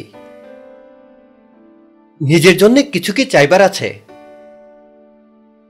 আছে, কিন্তু সেটা আপনি পারবেন না। অবশ্যই পারব। কেন পারব না? বলুন কি চান? আমার খুব শখ চাঁদে যাওয়া। চাঁদ থেকে আমাদের পৃথিবীটা কেমন দেখায় সেটা দেখা। আমাকে চাঁদে পাঠাতে পারবেন? আসমাহক অনেকক্ষণ আমার দিকে তাকিয়ে থেকে দুঃখিত গলায় বললেন, না, পারব না। আমার ক্ষমতা থাকলে অবশ্যই আপনাকে চাঁদে পাঠাতাম। আমি এখন উঠি। লবি থেকে আপনার স্বামীকে পাঠাচ্ছি। তাকে আনন্দের সংবাদটা দিন। আপনি যদি কিছু মনে না করেন, আমি আপনার স্বামীকে একটু রাগিয়ে দিয়ে যাব। আসমাহক বিস্মিত হয়ে বললেন, কেন? আমি হাসতে হাসতে বললাম, মজা করতে ইচ্ছা করছে। আপনি কি সবসময় মজা করেন? আমি বললাম না, করতে ইচ্ছা করে, করতে পারি না। আমি আপনার সঙ্গে মাঝে মাঝে খুব খারাপ ব্যবহার করেছি। আপনি কি খারাপ ব্যবহারের কথাগুলি মনে রাখবেন? আমি বললাম, আপনি চাইলে মনে রাখব। আপনি কি চান? ভদ্রমহিলা জবাব দিলেন না, চোখ মুছতে লাগলেন। এই মহিলার মনে হয় কান্না রোগ আছে। ফজলুল আলম সাহেব রাগি মুখে লবিতে চায়ের কাপ হাতে বসেছিলেন। আমি তার সামনে এসে দাঁড়াতেই তিনি ভুরু কুচকে তাকালেন। আমি বললাম, এই চার্লি, তোমাকে তোমার বউ ডাকে। আজ তোমার খবর আছে। তোমাকে সে প্যাদানি দিবে। ভদ্রলোক হতবম্ব হয়ে তাকিয়ে আছেন। টপ করে শব্দ হলো। তার হাত থেকে ন্যাশনাল জিওগ্রাফির কপিটা মেঝেতে পড়ে গেল।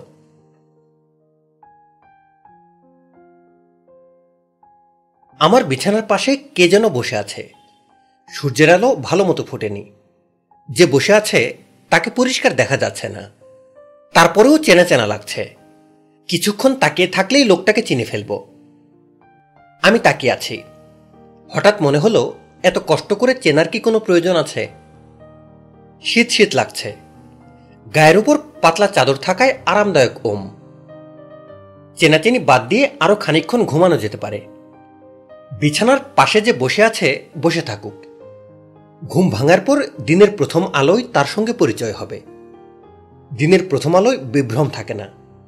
পরিচয়ের জন্য বিভ্রমহীন আলোর কোনো বিকল্প নেই। আমি চাদরটা মাথা পর্যন্ত টেনে দিলাম। আমার মাথার ভেতর জটিল গবেষণামূলক আলোচনা আসি আসি করছে। তাকে প্রশ্রয় না দিয়ে আরাম করে কিছুক্ষণ ঘুমানো দরকার।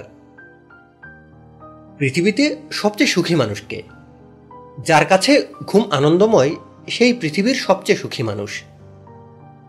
কথাটা কে বলেছেন? বিখ্যাত কেউ নিশ্চয়ই বলেছেন। সাধারণ মানুষ যত ভালো কথাই বলুক, কেউ তা বিবেচনার ভেতরেই আনবে না। কথাটা বলতে হবে খুবই গুরুত্বপূর্ণ একজনকে। পৃথিবীর সবচেয়ে সুখী মানুষের মতো আমি ঘুমালাম। ঘুম ভাঙার পরেও বিছানায় উঠে বসলাম না। ছোটবেলার মতো চোখ বন্ধ করে মটকা মেরে পড়ে রইলাম। আমার বিছানার পাশে বসে থাকা লোকটা এখনও আছে। তাকে এখনও চিনতে পারছি না। তবে চিনে ফেলব। সমস্যা হচ্ছে তাকে চিনতে ইচ্ছা করছে না। হিমু সাহেব। জি।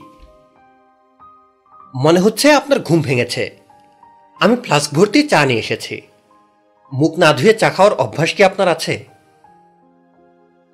আমি বললাম, আছে। এক কাপ চা কি দেব? দিতে পারেন। আমাকে কি আপনি চিনতে পেরেছেন? না। আপনাকে দোষ দিয়ে লাভ নেই। আমি নিজেই আমাকে চিনতে পারছি না। আয়নার দিকে তাকিয়ে আটকটে ভেবেছি একে। গতরাতে আমি গোফ ফেলে দিয়েছি। এতে চেহারাটা অনেকখানি পাল্টে গেছে। তার উপর গায়ে দিয়েছি কটকটে হলুদ পাঞ্জাবি। করা হলুদ রং যে আইডেন্টিটি ক্রাইসিস তৈরি করতে পারে তা জানতাম না। ভদ্রলোক শরীর দুলিয়ে ঘর কাঁপিয়ে হাসলেন। হাসি থামার পরেও আমার খাট দুলতে লাগল। আমি চোখ মেলে ভদ্রলোককে দেখলাম। বিছানায় উঠে বসলাম। ভদ্রলোক আমার দিকে গরম চা ভর্তি মগ ধরিয়ে দিলেন। আমি বললাম, আপনি কে? ভদ্রলোক বললেন, আমি আপনার আসমা ম্যাডামের হাজব্যান্ড নাম ফজলুল আলম। আপনি এখানে কেন? আমি ঠিক করেছি, আজ সারাদিন আমি আপনার সঙ্গে থাকব। এই উপলক্ষে একটা হলুদ পাঞ্জাবি বানিয়েছি। আমি এসেছিও খালি পায়ে। আমি কিছু বললাম না, চায়ে চুমুক দিলাম। ভদ্রলোক বললেন, চাটা কি ভালো হয়েছে? হ্যাঁ। আমি কি আজ সারাদিন আপনার সঙ্গে থাকতে পারি? থাকতে চাচ্ছেন কেন? আপনি সারাদিনে কি কি করেন সেটা দেখার ইচ্ছা। আমি বললাম, আমি সারাদিনে কিছুই করি না। ভদ্রলোক বললেন, আমি এই কিছুই করি নাটাই দেখব। ভালো কথা। আমি ইমরুল ছেলেটির মায়ের চিকিৎসার সব ব্যবস্থা করেছি। এই মহিলাকে তার স্বামী এবং সন্তানসহ দেশের বাইরে নিয়ে যাবার ব্যবস্থা করেছে। আমি কিছু না বলে আমার চায়ের মগ বাড়িয়ে দিলাম। চা খেতে খুবই ভালো হয়েছে। এই চা দু তিন মগ খাওয়া যায়। ভদ্রলোকের ধৈর্য ভালো। আমি তাকে নিয়ে সারাদিন হাঁটলাম। উদ্দেশ্যহীন হাঁটা। তিনি একবারও বললেন না, আমরা কোথায় যাচ্ছি? মতিঝিল এলাকায় একুশতলা বিল্ডিংয়ের ফাউন্ডেশন হচ্ছে। আমি ভদ্রলোককে নিয়ে ঘণ্টাখানেক মাটি খোঁড়া দেখলাম। সেখান থেকে গেলাম নাটকপাড়া, বেইলি রোডে। সেখানে একটা ফুচকার দোকানে রূপবতী সব মেয়েরা নানান ধরনের আহ্লাদ করতে করতে ফুচকা খায়। দেখতে ভালো লাগে। ফুচকা খাওয়া দেখে গেলাম রমনা থানায়। এই থানার বারান্দায় কেরোসিনের চুলা পেতে ইদ্রিস নামে এক ছেলে চা বানায়। তার চা হল অসাধারণ to the power ten. Asma ম্যাডামের হাজব্যান্ডকে এই চা খাইয়ে দেওয়া দরকার। থানার বারান্দায় বসে চা খাচ্ছে। ওসি সাহেবের সঙ্গে দেখা হয়ে গেল। তিনি বিরক্ত মুখে বললেন, হিমুনা? আমি বললাম, জি। আপনাকে আমি বলেছি, থানার ত্রিসীমানায় যদি আপনাকে দেখি, তাহলে খবর আছে। আমি আপনাকে হাজতে ঢুকিয়ে দেব। আমি বললাম, চা খেতে এসেছি। ইদ্রিসের বানানো চা। চা খেয়েই চলে যাব প্রমিস ওসি সাহেব বললেন, থানার ভেতর চা খাওয়া যাবে না। এটা কোনো রেস্টুরেন্ট না। কাপ নিয়ে রাস্তায় চলে যান। এক্ষুনি এক্ষুনি। আমরা কাপ হাতে রাস্তায় চলে গেলাম। চা শেষ করে গেলাম সোহরওয়ার্দী উদ্যানে। এই সময় সেখানে নানান ধরনের মানুষের সমাগম হয়। ওদের দেখতে ভালো লাগে। পার্কের একটি অংশে আসে হিজড়ারা। তারা আসে পুরুষের বেশে। এখানে এসে নিজেদের নারী করার চেষ্টা করে। ঠোঁটে কড়া করে লিপস্টিক দেয়। নারিকেলের মালার কাচুলি পরে। মুখে লজ্জা লজ্জা ভাব এনে একজন আরেকজনের চোখে কাজল দিয়ে দেয়। এদের সবার সঙ্গে আমার খুব খাতির। আমাদের দুজনকে দেখে তারা খুশি হলো। একজন আনন্দিত গলায় বলল, কেমন আছেন গো হিমু ভাইজান? ভালো আছি। সাথে কে? আমি বললাম, জানি না আমার সাথে কে। আমি নিজেকেই চিনি না, অন্যকে চিনব কীভাবে? আমার কথায় তাদের মধ্যে হাসির ধুম পড়ে গেল। তারা খুবই মজা পেল। সন্ধ্যার আগে আগে আমি ফজলুল আলম সাহেবকে নিয়ে গেলাম বুড়িগঙ্গায় বাংলাদেশ চীনমৈত্রী সেতুতে। রোজ সন্ধ্যায় সেখানে একজন ভদ্রলোক এসে উপস্থিত হন। তার উদ্দেশ্য সেতু থেকে লাভ দিয়ে নিচে পড়বেন, আত্মহত্যা করবেন। শেষ পর্যন্ত সাহসের অভাবে কাজটা করতে পারেন না। বাড়িতে ফিরে যান, পরদিন আবার আসেন। ইনার সঙ্গে কথা বললে ফজলুল আলম সাহেবের মজা পাবার কথা। চারিদিকে এত সব মজার উপকরণ ছড়ানো। ভদ্রলোককে পাওয়া গেল না। হয় তিনি আত্মহত্যা করে ফেলেছেন কিংবা আত্মহত্যার পরিকল্পনা বাদ দিয়েছেন। এখন এই সময়ে স্ত্রী পুত্রকন্যাদের সঙ্গে গরম সিঙ্গারে দিয়ে চা খাচ্ছেন। হিমু সাহেব।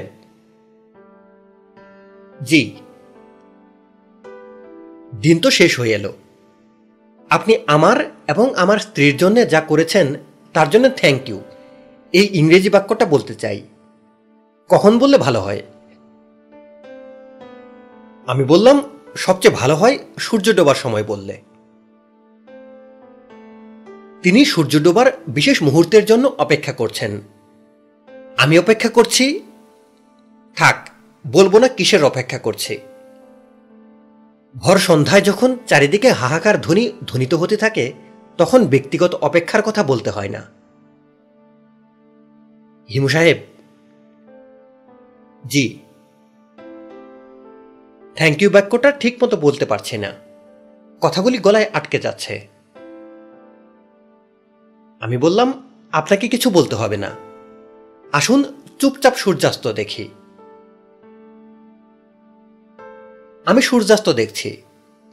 ফজলুল আলম সাহেব দেখছেন না। তিনি রুমাল দিয়ে চোখ ঢেকে রেখেছেন।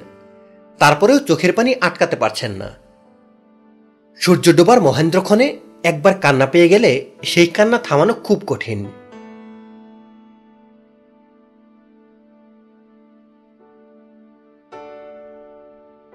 সে আসে ধীরে বইটির এখানেই সমাপ্তি।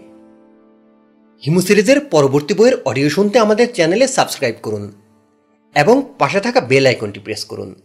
সকলকে ধন্যবাদ।